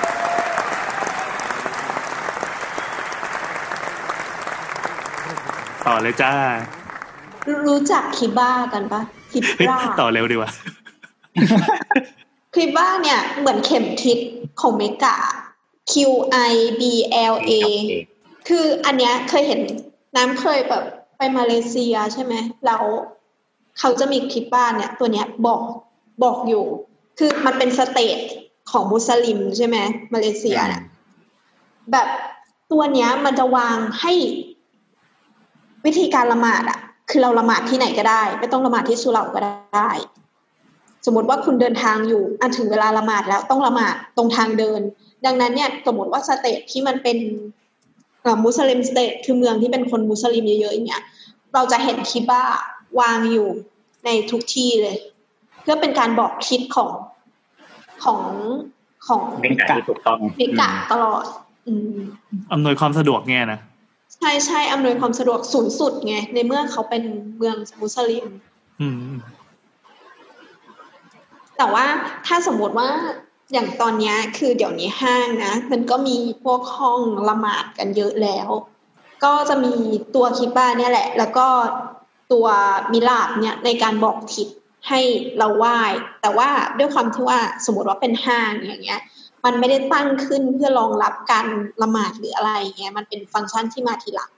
ดังนั้นเนี่ยตัวอันเนี้ยจะสำคัญในการบอกทิศในห้องละหมาดห้องละหมาดอาจจะเป็นห้องสี่เหลี่ยมที่ตั้งเข้ามาส่วนใดส่วนหนึ่งของห้างก็ได้แต่ทิศเนี่ยบางที่ถ้าห้างมันก็จะเป็นแค่อาจจะเป็นห้องว่างๆแล้วก็จะมีพื้นที่ให้ทำความสะอาดใช่ใช่เราไปในภูเขาได้นั่นแหละ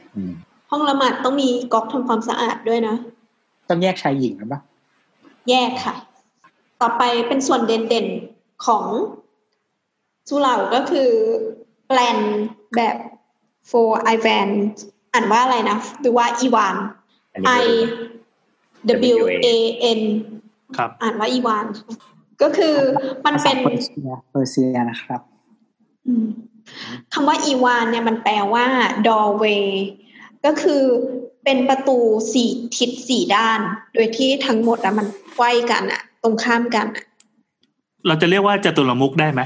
เหมือนทางเข้าสี่ทางใช่ไหมล่ะอืมใช่ไปโดมเซ็นเตอร์อยู่ตรงกลางอ่าแล้วก็มาคอสกันเหมือนไม้กางเขนอะอีวานต้องเข้าได้สี่ทางเลยเพียงแต่ว่าแต่ละทางเนี่ยมันจะจำกัดอยู่อย่างเช่นเอ่อบางตระกูลเข้าประตูนี้ตระกูลนี้เข้าประตูนี้อยู่มีแอบนี้อ้าวเหรอ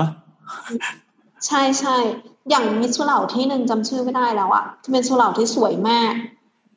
แต่ว่าสุเหร่าเนี้ยมีสี่ตระกูลน่ะมาหารกันดังนั้นเนี่ยประตูแต่ละที่ไม่เหมือนกันป่ะมันมันเป็นสิ่งที่เกิดขึ้นในเปอร์เซียแล้วก็รับรับมาตั้งแต่ยุคเมโสโปเตเมียของเมโสโปเตเมียเขาอ่ะเมื่อก่อนวิหารลองลองนึกภาพเป็นวิหารของอียิปต์ก็ได้ที่เรานึกภาพมันก็จะมีทางเข้าอยู่สี่ทางเนี่ยทางทางไหนก็ได้เข้ามาด้วยกันแล้วก็เซ็นเตอร์ของมันก็คือจุดศูนย์กลางเนี่ยก็จะแบบอยู่ตรงกลางเป็นพื้นที่โล่งอยู่ตรงกลางเนี่ยอืมซึ่งแบบนี้ก็คือเหมือนกันก็คือรับมาว่าเมื่อก่อนเนี่ยที่เรานึกภาพว่าที่เราคุยกันตั้งแต่แรกว่าเหมือนเดินเข้ามาเสร็จปั๊บมันก็จะเป็นค่อยเป็นคอร์ดตรงกลางเพราะฉะนั้นประตูทางเข้าก็จะมีแค่ทางเดียวแต่พอเนี้ยเหมือนรับวัฒนธรรมอื่นๆมาก็เหมือนเริ่มประยุกต์อะว่าเอ้ยลองทำแบบนี้ดูสิการดิงมาตอนนี้กูทำแม่งสี่ทางเลยเข้าจากทางไหนก็ได้เพราะว่าตอนนี้เราสามารถสร้างใหญ่ได้แล้วอะเราไม่ต้องเข้าจากข้างหน้าอย่างเดียวก็ได้อย่างเงี้ยมันก็จะเกิดเป็นฟังก์ชันประมาณพวกนี้ขึ้นมาเป็นการวางผังหลายๆแบบหรือพอเรารับของคริสเตียนมาแล้วก็จะมีการเป็นวางเป็นไอเซลไอโอก็คือเหมือนทางเดินกลางแล้วก็เหมือนแบบมีที่นั่งซ้ายขวาอะไรเงี้ยขึ้นมาบาซิลิก้าอ่าเหมือนบาซิลิก้าพวกเนี้ยทั้งหลายแหล่ขึ้นมาเนี่ยมันก็จะเป็นวิธีวางผังที่เหมือนแบบกูก็เริ่มไปเทคชาวบ้านเข้ามาแล้วล่ะว่าแบบเออแบบนี้ดีไหมแบบนี้ดีไหมแบบนี้ดีไหมอย่างเงี้ยมันจะไม่ใช่เป็นลานโล่งๆเพื่อสำหรับทำละหมาดอย่างเดียวแต่เมื่อก่อนละคือมันเป็นกล่องที่ต่อออกมาจากอาคารอีกทีนึงแล้วก็แล้วก็เจาะช่องเข้าไปแล้วก็ค่อยเป็นทางเข้าอืมมีตัวอย่างก็คืออ๋อทัชมาฮาลก็ใช้แบบนี้เหมือนกันครับส่วนใหญ่ใช้แบบนี้ค่ะเอาจริงๆ ม, มันจะเป็นในยุคที่ว่าต่อๆมาแล้วไงเริ่มการก่อสร้างเริ่มเป็นอาคารที่ใหญ่ขึ้นเรื่อยๆแล้วอ่ะอืมมันไม่สามารถเข้าทางเดียวได้หมดแล้วอ่ะมันเพื่อจะการระบายคนด้วยอะไรด้วยนะพูดเรื่องอาร์ตกันบ้างดีกว่าอาร์ตของของอิสลามอ่ะก็จะมีเอกลักษณ์เฉพาะตัวอยู่นะอย่างพอยต์อาร์ตคืออาร์ตทรงปลายแหลมใช่อาร์ตที่มีปลายแหลมขึ้นมาเอ่ออาร์ตรูปเกือกม้าหรือว่ามัลติฟอยอาร์ตอ่ามัลติฟอยคือมันจะเป็นซ้อนกลมๆเล็กๆต่อๆกันขึ้นไปให้มันเป็นรูปอาร์ตโค้งคือมันจะเป็นอาร์ตหนึ่งอันที่เป็นอาร์ตหนึ่งอันที่ประกอบด้วยทรงกลมทรงกลมต่อต่อกันขึ้นไปเรื่อยๆให้มันเป็นโค้งรูปอาร์ตมันจะคล้ายๆเหมือนรูปดอกจิกอ่ามันเป็นรูปดอกจิกจะเป็นดอกจิกที่เยอะกว่าเยอะกว่าสามเป็นดอกจิกที่ที่สามเกินสามอันมันจะเป็นแปดอันสิบอันอะไรอย่างเงี้ยมันจะเขาบอกว่ามันเป็นมัลติฟอยคือมันจะคล้ายๆคำว่าใบไม้มันจะเหมือนเป็นรูปต้นไม้อ่ะมันจะเป็นอาร์ตที่จำลองการเป็นต้นไม้ออกมา โดยการเป็นวงกลมเล็กๆๆๆสะกดนะครับเป็น M U L T I F O I L อืมมันมันมีที่เขาเรียกว่า Moorish Multifoy อ่าซึ่งเนี่ยก็คืออย่างที่อ่ะอย่างที่น้ำว่าอาร์ตของตัวอิสลามิกอ่ะจริงๆหลักๆเลยมันจะมีอยู่ประมาณสี่อย่างที่ค่อนข้างจะต้องแบบที่เขาที่แบบมันดังแล้วก็เข้าไปใช้กันต่อคืออันแรกเนี่ย point art point art คือการอาร์ตไฟแหลมอ่าอาร์ตไฟแหลมเนี่ยที่เราเคยเห็นกันนี้กันมากที่สุดเนี่ยแบบซุ้มทางเข้าอะไรที่แบบว่ามันเป็นโค้งซุ้มอาร์ตอะไรว่าข้างบนมันแหลมๆเนี่ยซึ่งของอิสลามเนี่ยเป็นต้นกำเนิดของอารยธรรมโกธิกโกธิกเอาไปใช้ต่ออ๋ออ่าพอเหมือนประมาณว่าพอผ่านยุโรปป่ะยุโรปแบบไอ้เหี้ยเจ๋งว่ะเอามาใช้แล้วกลายเป็นว่าของเขาคือดันแม่งสูงขึ้นไปเรื่อยๆเรื่อยๆจนกลายเป็นโกธิกแหลมๆเลยอันที่สองเขาจะเรียกว่าเป็น โอ จี โอ จี ดับเบิลยู อี โอ จี Arc โอ จี ก็คือเหมือน Point Arc กันแหละแต่ Point Arc อ่ะมันจะเป็นแค่หนึ่งโค้งแล้วก็ขีดเส้นตรงขึ้นไปเพื่อให้แหลมแต่ โอ จี ปั๊บประกอบด้วยสองเคิร์ฟมีเคิร์ฟล่างกับเคิร์ฟบนที่เป็นคนละเคิร์ฟกันเพื่อให้เกิดซุ้มที่แบบว่าเป็นซุ้มแหลมอ่ะแต่มันมีความโค้งยุบๆขึ้นไปอ่ะมันจะโค้งเข้ามันไม่ใช่โค้งใช่มีมีโค้งเข้าหนึ่งโค้งออกหนึ่งเพื่อให้ปลายมันจบกันแล้วก็โค้งเข้าแล้วโค้งออกอย่างเงี้ยมันมันทรงเหมือนมันทรงเหมือนโดมหัวหอมอ่ะอีโค้งอ่าทรงมันใช่คือตัวออจี้เนี่ยเป็นต้นกำเนิดของโดมหัวหอมมันคือการเอาออจี้เนี่ยมาหมุนรอบสามร้อยหกสิบองศาเรนเดอร์มามันจะเป็นทรงอาร์คจะเป็นทรงเป็นของเป็นโดมหัวหอมทันทีเดี๋ยวๆกลัวผู้ฟังจะไม่ค่อยเข้าใจคืออ่าอย่างอย่างอาร์คอ่ะอาร์คมันคือซุ้มโค้งใช่มั้ยไอ้ตัวคือซุ้มโค้งธรรมดาสองมิติอ่าแต่ตัว โอ จี เนี่ยมันเหมือนเหมือนตลาดของเหมือนเหมือนพักเครื่องนะครับเหมือนพักกลิ่งอะไรอย่างเงี้ยอ่าประมาณนั้นประมาณนั้นคือนึกภาพว่าเรา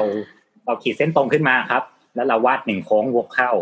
วงเข้าแล้วเราก็วาดหนึ่งโค้งวกออกจุดหยุดไว้ตรงนั้นแหละแล้วเราก็วาดวาดอีกหนึ่งโค้งอ่ะวกออกไปอีกทางนึงแล้วก็วกเข้าอีกทางค่อยลากออกมาอันว่ามันคือโค้งที่แทนที่จะหัวกลมใช่ป่ะเราดันเอานิ้วไปหยิบตรงยอดมันน่ะดึงขึ้นอีกหน่อยนึงดิมันไม่ใช่แหลมไม่แต่แต่ว่าแต่ว่าแต่ว่าข้างล่างมันต้องประกอบด้วยสองเคิร์ฟต่อกันนะอ่าๆครับๆอ่าให้มันคล้ายๆตัว S อ่ะครับอ่ามันตัว S ครับอ่ามันเป็นตัว S ที่แบบว่ามิเรอร์มาสองอันแล้วก็มันจะเป็นซุ้มตรงนั้นมันก็จะเป็นโค้งโค้งๆอะไรเงี้ยซึ่งอันนี้เป็นต้นกำเนิดที่ว่าโดมหัวหอมที่ว่าเมื่อกี้มันเกิดมาจากซุ้มออจี้นี่แหละอืมมันคือเอารูปทรงของซุ้มออจี้น่ะมาทำให้มันเป็นโดมซะอ่ะแล้วมีอาร์คอะไรอีกอ่าอันที่สามก็จะเป็นฮอสชูอย่างที่น้ำว่าคือมันจะเป็นเหมือนคล้ายๆเกือกม้าฮอสชูเลยครับอ่าแปลว่าเกือกม้าตรงๆเลยซึ่งซึ่งมันจะมีคำเรียกอีกแบบนึงเขาเรียกว่าเป็นสแกลล็อปอาร์คนึกภาพหอยเชลล์ปั๊มเชลล์ครับนึกภาพปั๊มเชลล์ที่เป็นรูปฝาหอยอ่ะอ่าอ่ามันจะเป็นโค้งที่หัวที่มันจะป่องๆกลางหน่อยแล้วข้างบนมันก็จะมันจะกดๆต่ำๆหน่อยนึกภาพหอยเชลล์เลยนั่นน่ะหรือว่าปั๊มปั๊มเชลล์ก็ได้มันจะเป็นซุ้มค้างซุ้มโค้งแบบนั้นเลย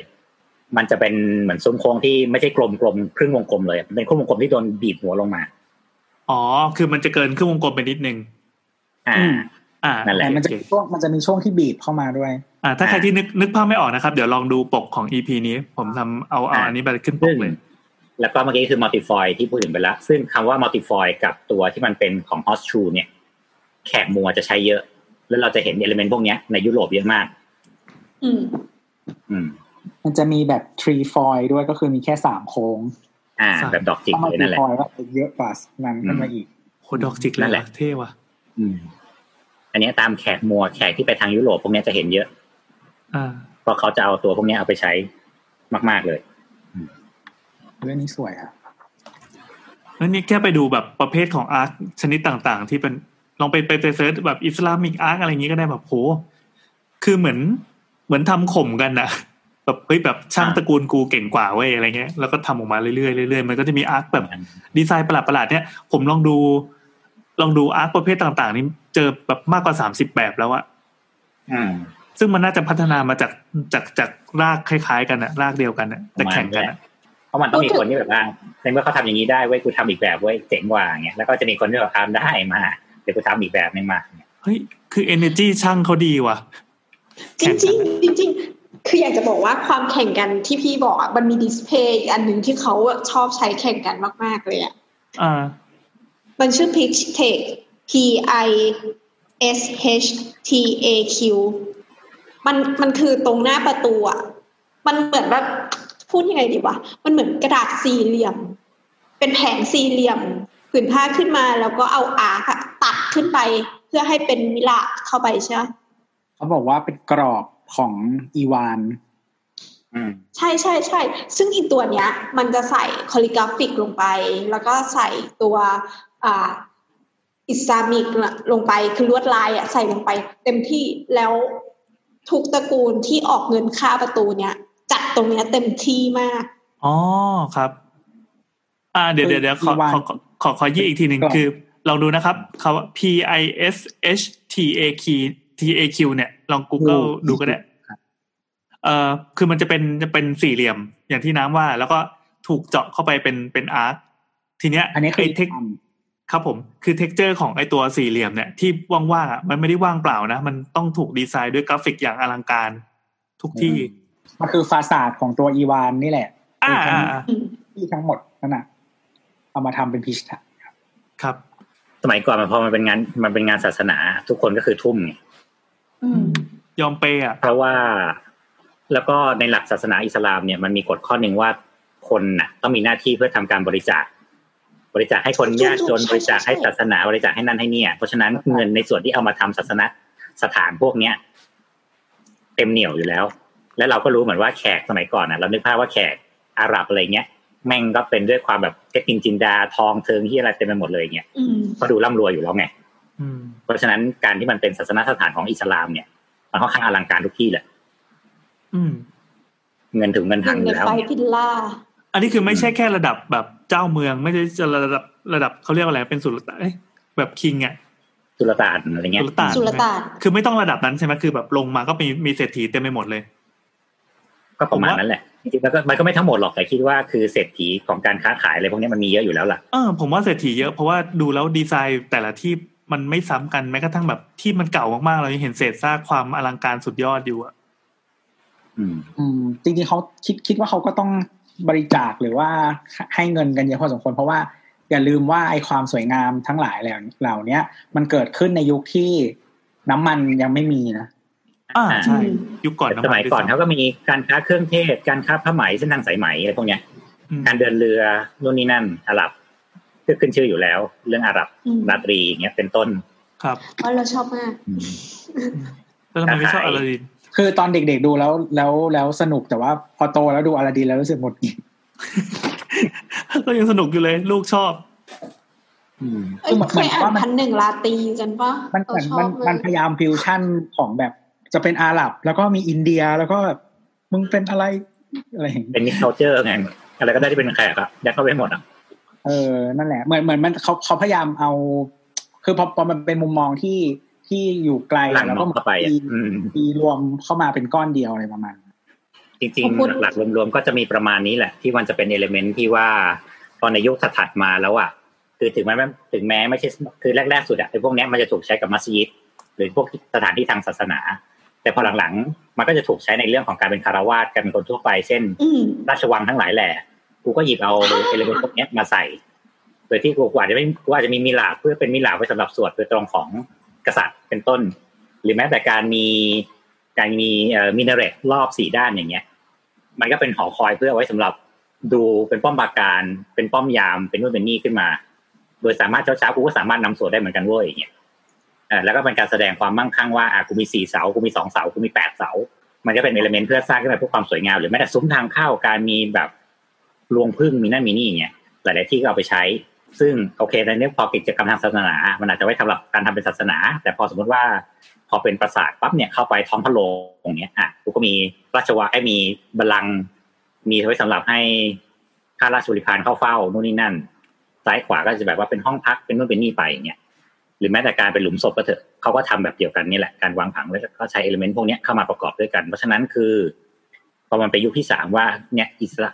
ในยุคปัจจุบันอ่ะอย่างที่บอกว่าพอลองเข้า Pinterest ปั๊บแล้วบอกเป็น Islamic Architecture ปั๊บอ่ะมันต้องมีอย่างใดอย่างหนึ่งที่เราเห็นเช่นมาจะเห็นโดม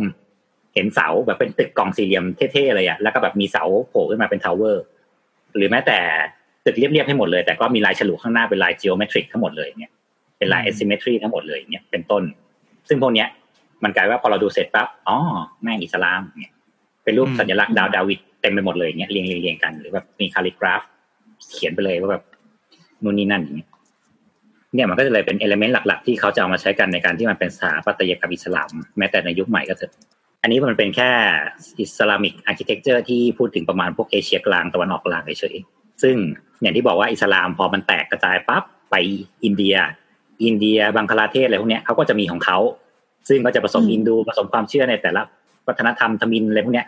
แทรกเข้าไปอีกอันนี้ก็จะไว้เวลาหลายไปที่ไหนเพราะว่าดีเทลมันเยอะมากมันเยอะพอๆกับต้นตำรับแหละหรือแม้แต่ไปทางรัสเซียไปทางคาซัคสถานคือตรงนั้นน่ะเตอร์มินิสถานอะไรพวกเนี้ยพวกนั้นคือเป็นอิสลามหมดเลยอืม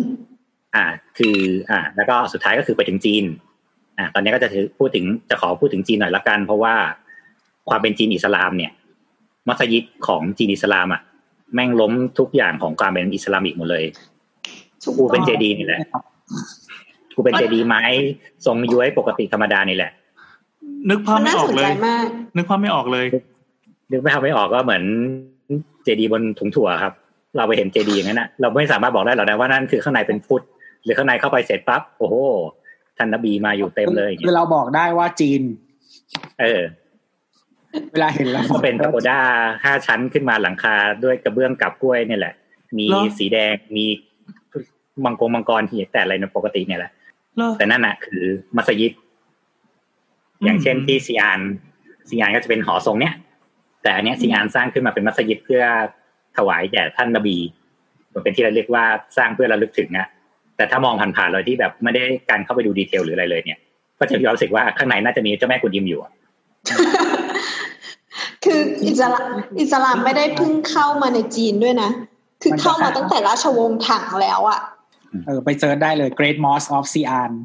ครับอืมซึ่ง Xi'an น่ะเป็นเป็นเมืองหลวงของ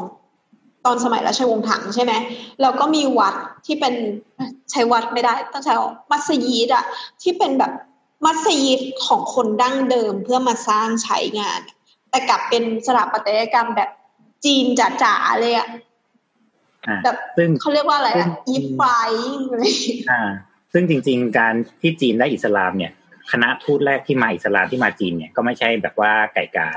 เขาเป็นลูกพี่ลูกน้องของท่านนบีเองเลยที่มานำทีมมาจากอีกกลุ่มเนี่ยมาตามเส้นทางสายไหมก็เข้ามันก็เดินมาเรื่อยๆนี่แหละเดินเดินมาเข้ามาทางนั่นน่ะแล้วก็เข้ามาใต้รัสเซียแล้วก็เข้ามาที่จีนอ่าซินเจียงส่วนหนึ่งก็จะอยู่ตรงนั้นแหละแล้วก็เข้ามาเพื่อตั้งในเนี้ยเพราะฉะนั้นก็คือเขาจะได้รับอารยธรรมของอิสลามเนี่ยตั้งแต่ยุคนั้นแหละแล้วก็จะมีกลุ่มบางคนที่เขาก็นับถืออิสลามกันตั้งแต่ยุคนั้นเป็นต้นมาอืมซึ่งมันก็จะมีอิสลามที่จะอยู่ในจีนก็จะมีอุยกูร์ก็จะมีชาวฮุยซึ่งก็จะอยู่ทางตะวันตกเฉียงเหนือของจีนที่อยู่แถวรัสเซียแถวอะไรพวกเนี้ยซึ่งตอนเนี้ยที่มันเป็นประเด็นกันขึ้นมาของอุยกูร์อะไรเนี่ยก็คือจุดตรงซีอานนี่แหละคือที่อ่านมาเขาบอกว่าจีนเนี่ยมีคนอิสลามประมาณสามสิบล้านคนซึ่งเราก็อาจต้องเชื่อตามนี้นะเขาจะแบ่งว่าคนอิสลามเนี่ยจะอยู่เหนือตะวันตกทิศใต้แล้วก็ซินเจียงอืมก็คือจะจะสังเกตได้ว่าคือจะอยู่ทางแถบนี้แหละทางซ้ายไปเลยคือจะเป็นชายขอบทั้งหมดอ่ะชายขอบสี่ด้านแต่ส่วนที่คนจะอยู่เยอะที่สุดก็คือซินเจียงใช่โซนแบบขั้นแมนจูเรียอะไรประมาณนี้อืมอ๋อๆเออจะพูดว่าแมนจูเรียมันมีช่วงหนึ่งที่จีนก็มีราชวงศ์แมนจูใช่ไหมเอ้ยไม่ใช่ราชวงศ์ที่เป็นมองโกเลียซึ่งมองโกเลียมองโกเลียก็ตีไปถึงนู่นเหมือนกันนะตีไปถึงเออยุโรปใช่เขาตีเลยตีไปถึงยุโรปอืมแล้วก็กลับมาตีจีนในศตวรรษที่สิบสองอ่ะจนได้ราชวงศ์หยวนขึ้นมาจริงๆคนมองโกก็เป็นส่วนหนึ่งในการนำพาศาสนาอิสลามด้วยเหมือนกันนั่นแหละแล้วก็การที่มันเป็นประเด็นของอุยกูร์ในปัจจุบันเนี่ยเพราะว่าเดิมชาวอุยกูร์เนี่ยเขาเป็นแขกที่เขาเป็นแขกจริงๆอ่ะคือต้องนึกภาพก่อนว่าตะวันตกเฉียงเหนือของจีนเนี่ยมันจะติดกับใต้รัสเซียซึ่งเดิมรัสเซียเนี่ยรัสเซียประเทศรัสเซียเนี่ยถ้าสมัยยุคคนที่ยุคแปดสิบ เก้าสิบเนี่ยจะจำชื่อได้ชื่อหนึ่งคือ ยู เอส เอส อาร์ สหภาพโซเวียตซึ่งเมื่อก่อนถ้าเล่นเกมหรืออะไรก็ตามแต่มันจะมีแบบฝั่งนึงเป็น ยู เอส เอ ฝั่งนึงต้องเป็น ยู เอส เอส อาร์ คานกันก็คือเมื่อก่อนก็คือยุคตัวกับน้ำเนี่ยคือเกิดมาปุ๊บล่มแล้วนะฮะถูกไงจะบอกไงว่ายุคแปดสิบเก้า ยุคไงถ้าคนยุคนี้ไม่เกิดมาพร้อมความล่มสลายของรัสเซียอ่ากับความยิ่งใหญ่ของรัสเซียสมัยก่อนนะเมื่อก่อนรัสเซียการเป็นสหภาพโซเวียตคือมันใหญ่พอที่จะคานอเมริกาได้แบบเกิดสงครามเย็นได้เป็นสิบ สิบปีอ่ะซึ่งซึ่งซึ่งสหภาพโซเวียตเนี่ยคือประกอบด้วยรัสเซียซึ่งเป็นฝรั่งอ่ะนะและกลุ่มประเทศที่เป็นเติร์กเติร์กก็คืออิสลามพวกคาซัคสถานอาเซอร์ไบจานเติร์กิชยูเครนอะไรพวกนั้นอ่าซึ่งกลุ่มพวกนี้จะอยู่ใต้อยู่ใต้รัสเซียทั้งหมดแล้วพอวันหนึ่งขึ้นมากลุ่มประเทศเหล่านี้บอกว่าไม่เอาละกูประกาศอิสรภาพแยกตัวรัสเซียก็เลยล่มรัสเซียก็เลยเหลือประเทศรัสเซียในงานหนึ่งก้อนสโลวาเกียเช็กอะไรพวกเนี้ยแยกแยกแยกแตกแตกแตกกันหมดเลยและกลุ่มรัสเซียวงแตก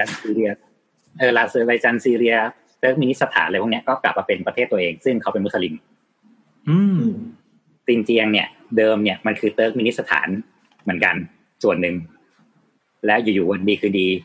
จีนก็เข้าไปตีตั้งแต่ยุคนู้นน่ะแล้วก็ยึดเมืองได้เว้ยอย่างเงี้ยและมันก็กลายเป็นประเทศจีนขึ้นมาในวันนั้นแต่ว่าคนตรงนั้นน่ะก็ยังเป็นแขกอยู่ดีก็ยังเป็นแขกเติร์กอยู่ดีซึ่งก็มีเชื้อสายตุรกีอะไรพวกนี้แหละก็ไล่มาจากตรงนั้นมาและคือปัจจุบันเนี่ยมันก็เลยมีปัญหาตรงที่ว่าเขาไม่ยอมเปลี่ยนเขาก็ใช้ภาษาของเขาเขาก็ใช้วัฒนธรรมของเขาใช้นู่นนี่นั่นของเขาซึ่งจีนก็เลยเหมือนเกิดความรู้สึกว่ากลัวจะเป็นแบบโซเวียตคือเดี๋ยวอยู่ๆวันนึงเรื่องลุกฮือแล้วก็ตัดประเทศออกไปเลย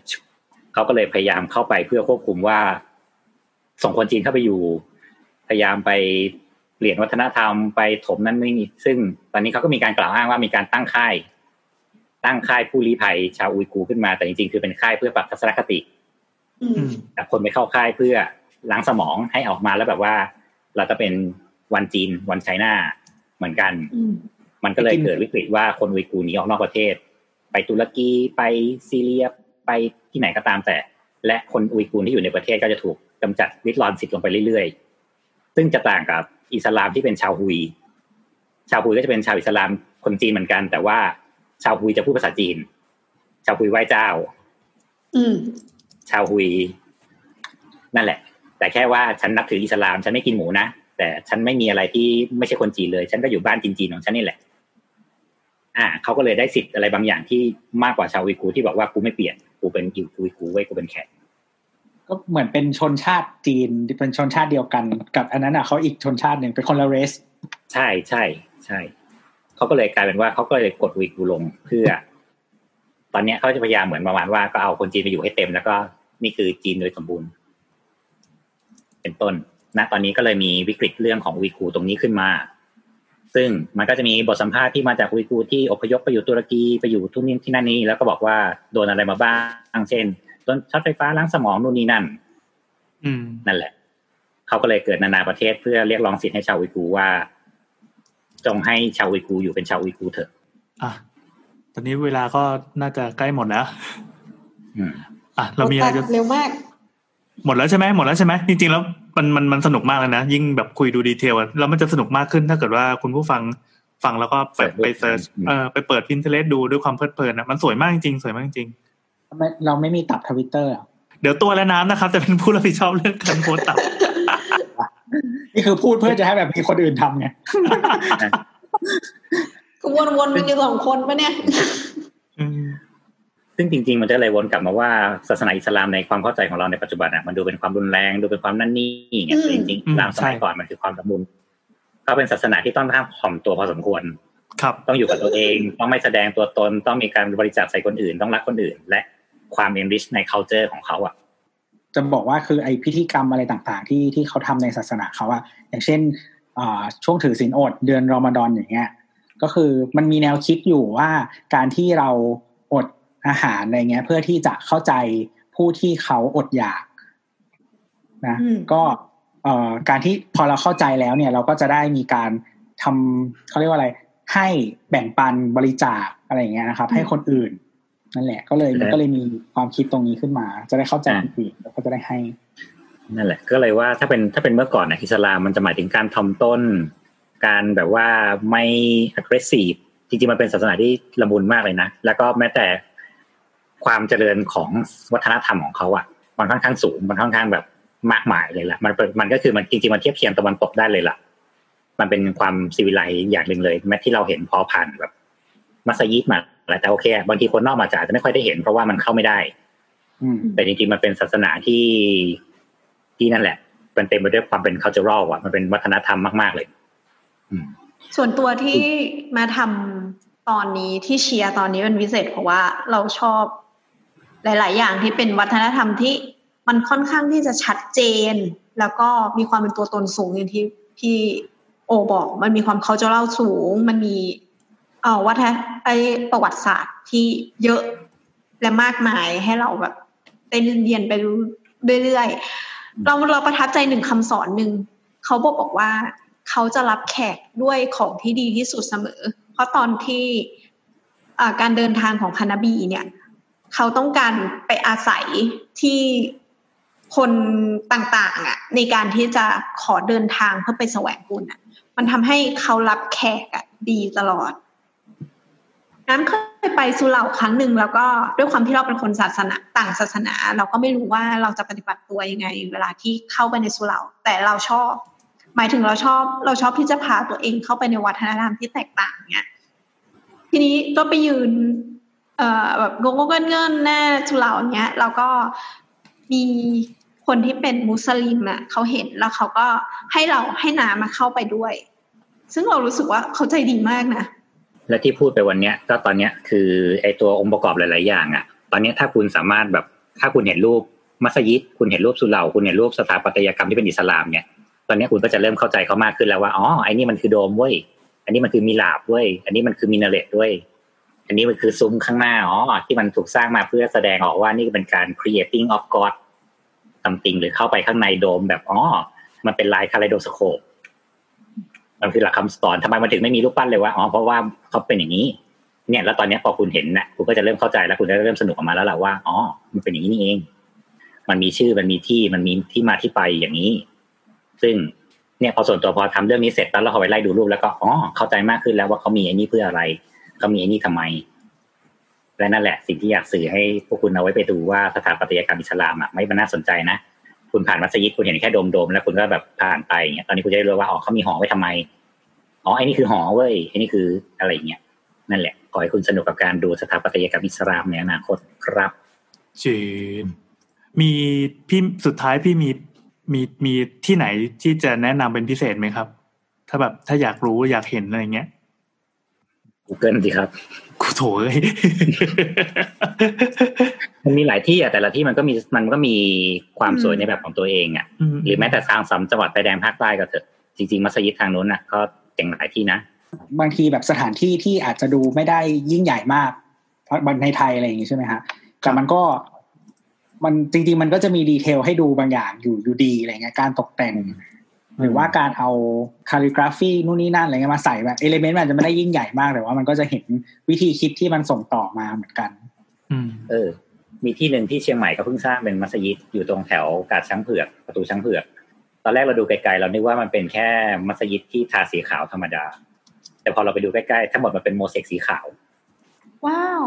แต่ด้วยความที่เงินทุนก็คงจำกัดหรือโน่นนี่นั่นน่ะเขาก็หยุดได้แค่ประมาณครึ่งนึงเนี่ยแต่ก็มีองค์ประกอบพวกนี้ครบเลยมีโดมมีหอคอยมีการใช้โมเสกมีหน้าต่างมีแสงเข้ามีแสงออกแล้วก็มีการนำสวดทุกเช้าเหมือนกันชุมชนซึ่งความไอ้นี่ของมันตรงที่ว่าปลายทางในไปสุเหร่าสุดปลายทางไปร้านหมูกระทะโอ้สุดยอดความคอนทราสต์ของเมืองอะไรครับโอเคก็ อี พี นี้ก็เต็มอิ่มนะครับก็เอ่อจริงๆที่ที่ที่เราทำ อี พี นี้ขึ้นมาก็คือจริงๆอยากส่งต่อความสนใจอะไรอย่างนี้ใช่ไหมของของพวกเราอะไรเงี้ยถ้าถ้าคุณชื่นชอบอะไรเงี้ยครับก็ลอง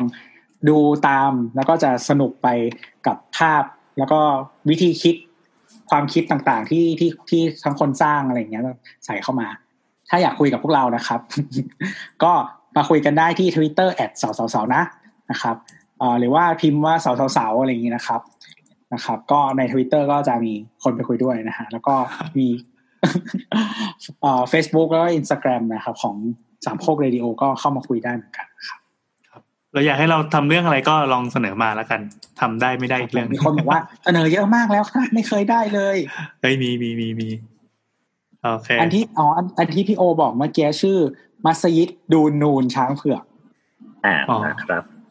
ดูนูนด้วยไม่ได้ดูเอาโอ้โอเคก็ครับ ำหรับวันนี้ก็พอแค่นี้ครับก็ฝากไปฟังเพลงคาเลโดสโคปเลยนะครับสวัสดีครับ